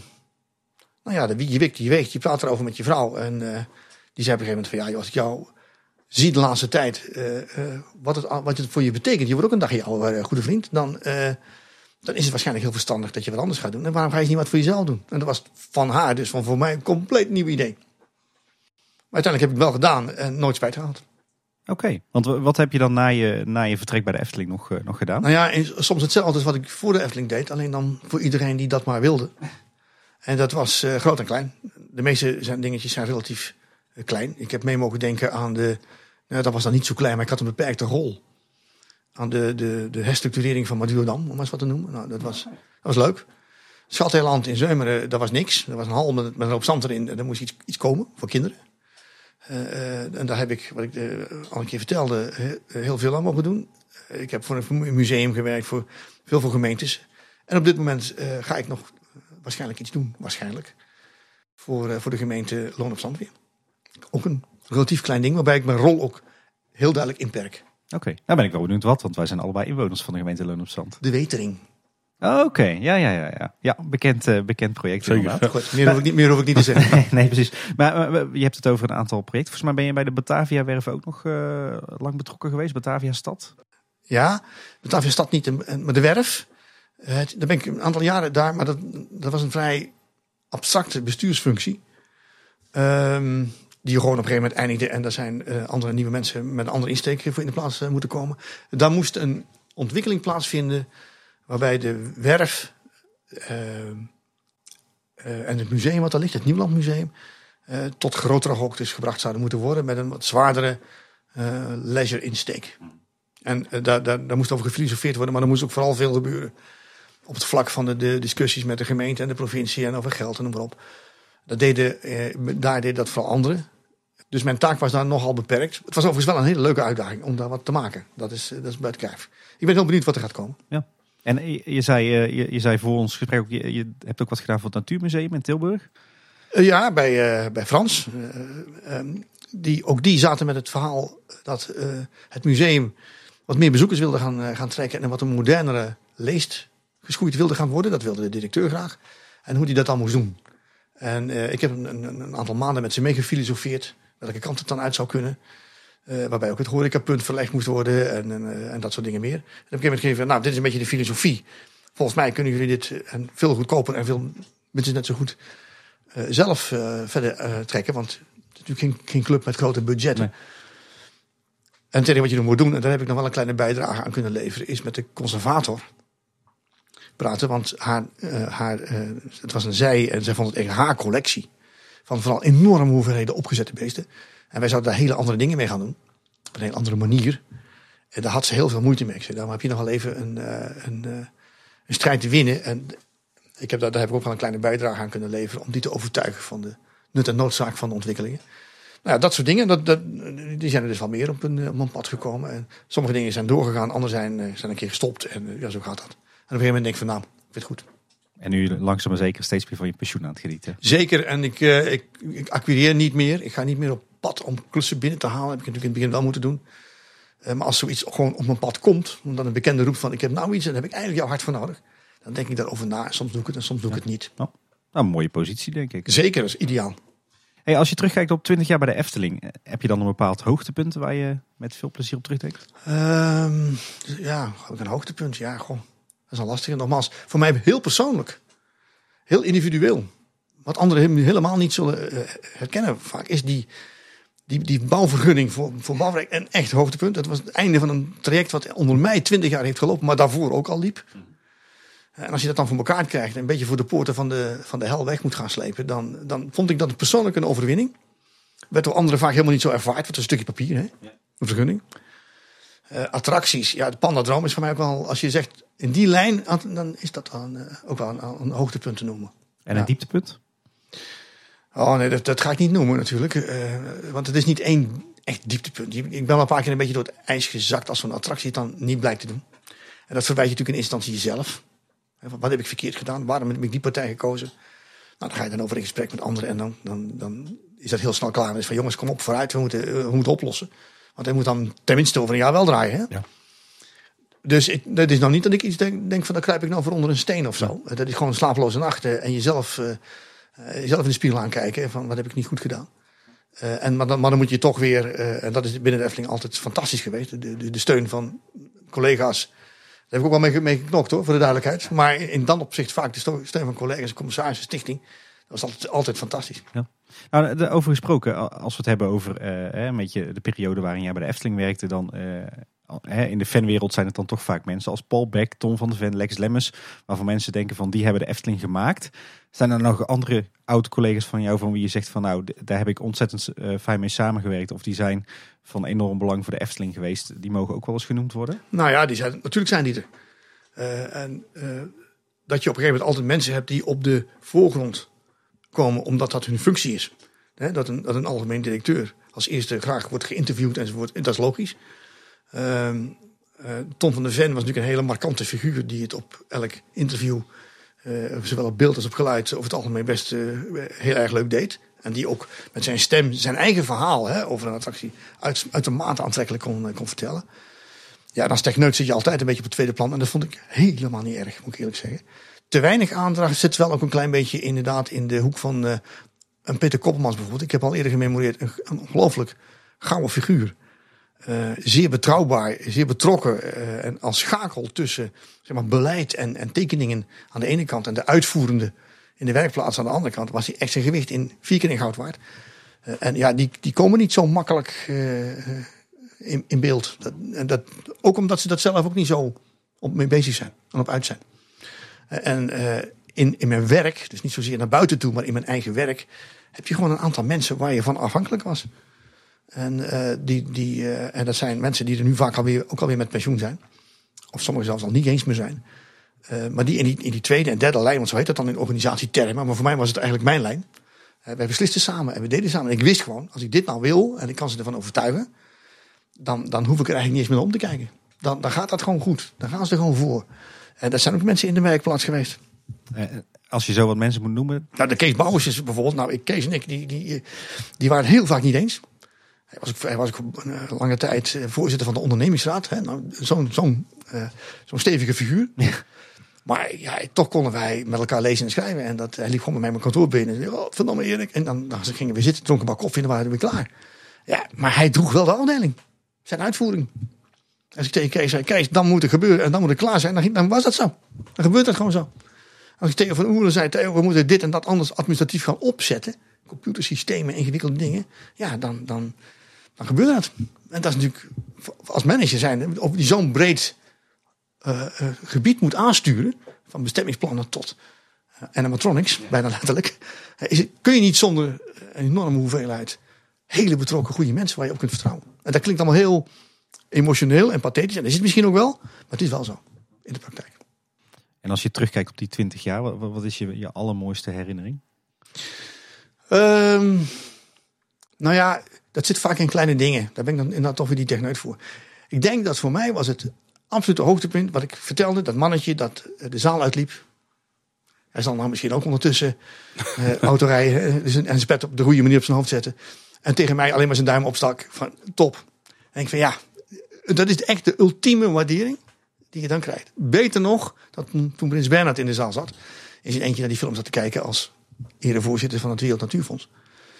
Dan vind ik eerlijk gezegd dat jongetje veel belangrijker. En veel, dat heeft veel meer impact op mij gehad, emotioneel. Ik kwam thuis, ik heb het ook vier keer verteld geloof ik. toen. Ja, leuk is dat. Ja, dat is, Ja. Dat is, dat is die emotie. Ja. Het gaat niet over beton, steen, staal en, en eh, elektronica. Ben ben je nu nog wel eens te vinden in de Efteling? Niet zo heel veel hoor. We gaan er naartoe als we dat leuk vinden. Met familie en mijn eigen kinderen en kleinkinderen. Maar ik, ik kom er niet elke week, nee. nee. Weet je, je gaat ook, dat zei ik dus over, andere parken, je gaat te veel lopen werken. Toch, hè, ook na, na, na, na zo lang, ga je toch kijken. Oh, dit hebben ze nu dit gedaan. Oh, dat hebben ze dat gedaan. Oh, dat hebben ze dat afgebroken. Terwijl ik dat zo, hè. Toen ze de baron gingen aanleggen, hebben ze een deel van mijn moeras afgebroken. En dat, ja, dan denk ik, oh, hm, jammer. Maar goed, ik ga er niet over. Nee. Ik heb ook een positie overgenomen van iemand anders. En ook anders gedaan dan mijn voorgangers. Lastig loslaten. Ja, nou, het, het- ja, het het scheuren doet eh, de eerste tijd wel even een beetje, eh, een beetje pijn. Eh, het zou gek zijn om te zeggen dat het niet zo was. Dat betekent dat je er niks mee hebt eigenlijk. Hè? Maar ik zeg al, het zit onder je vel. Ik heb wel eens tegen een, een sollicitant geroepen. De Efteling kruipt onder je vel. En als je, dat, dat, dat vind je fijn en dan ga je niet meer weg. Of het irriteert je en dan ben je na twee maanden weg. Er zit niks tussen. Een hele bekende anekdote is dat, ja. ja. En, Ja. en als je dan nu toch zo door de Efteling loopt, heb je dan, wat, wat, wat vind je dan van de Efteling anno 2019? Eh, ja, nou vraag je mij natuurlijk iets heel lastigs. Eh, wat ik ervan vind is, eh, het is natuurlijk ongelooflijk dat het nog steeds, dat ze nog steeds erin slagen om zoveel mensen op jaarbasis te trekken. Kennelijk blijft er dan, hoe dan ook, een ongelooflijk iets richting publiek. Inhoudelijk vraag ik me af, en dat is ook niet meer dan dat, want nogmaals, zie al tien jaar lang geen cijfers en geen boeken en geen niks. Maar er wordt nog steeds heel erg veel geld in het park gestopt. Ik riep in mijn tijd altijd, hoe lang kunnen we daarmee door blijven gaan? Niet alleen omdat het op een gegeven moment gewoon vol is. Maar ook omdat eh, elke nieuwe attractie, de impact daarvan op je bezoek wordt steeds kleiner. Omdat je, kijk, de, de Python genereerde 400.000 bezoekers. Op een totaal van 1,9 geloof ik. Weet niet eens meer. Die impact was gigantisch, procentueel.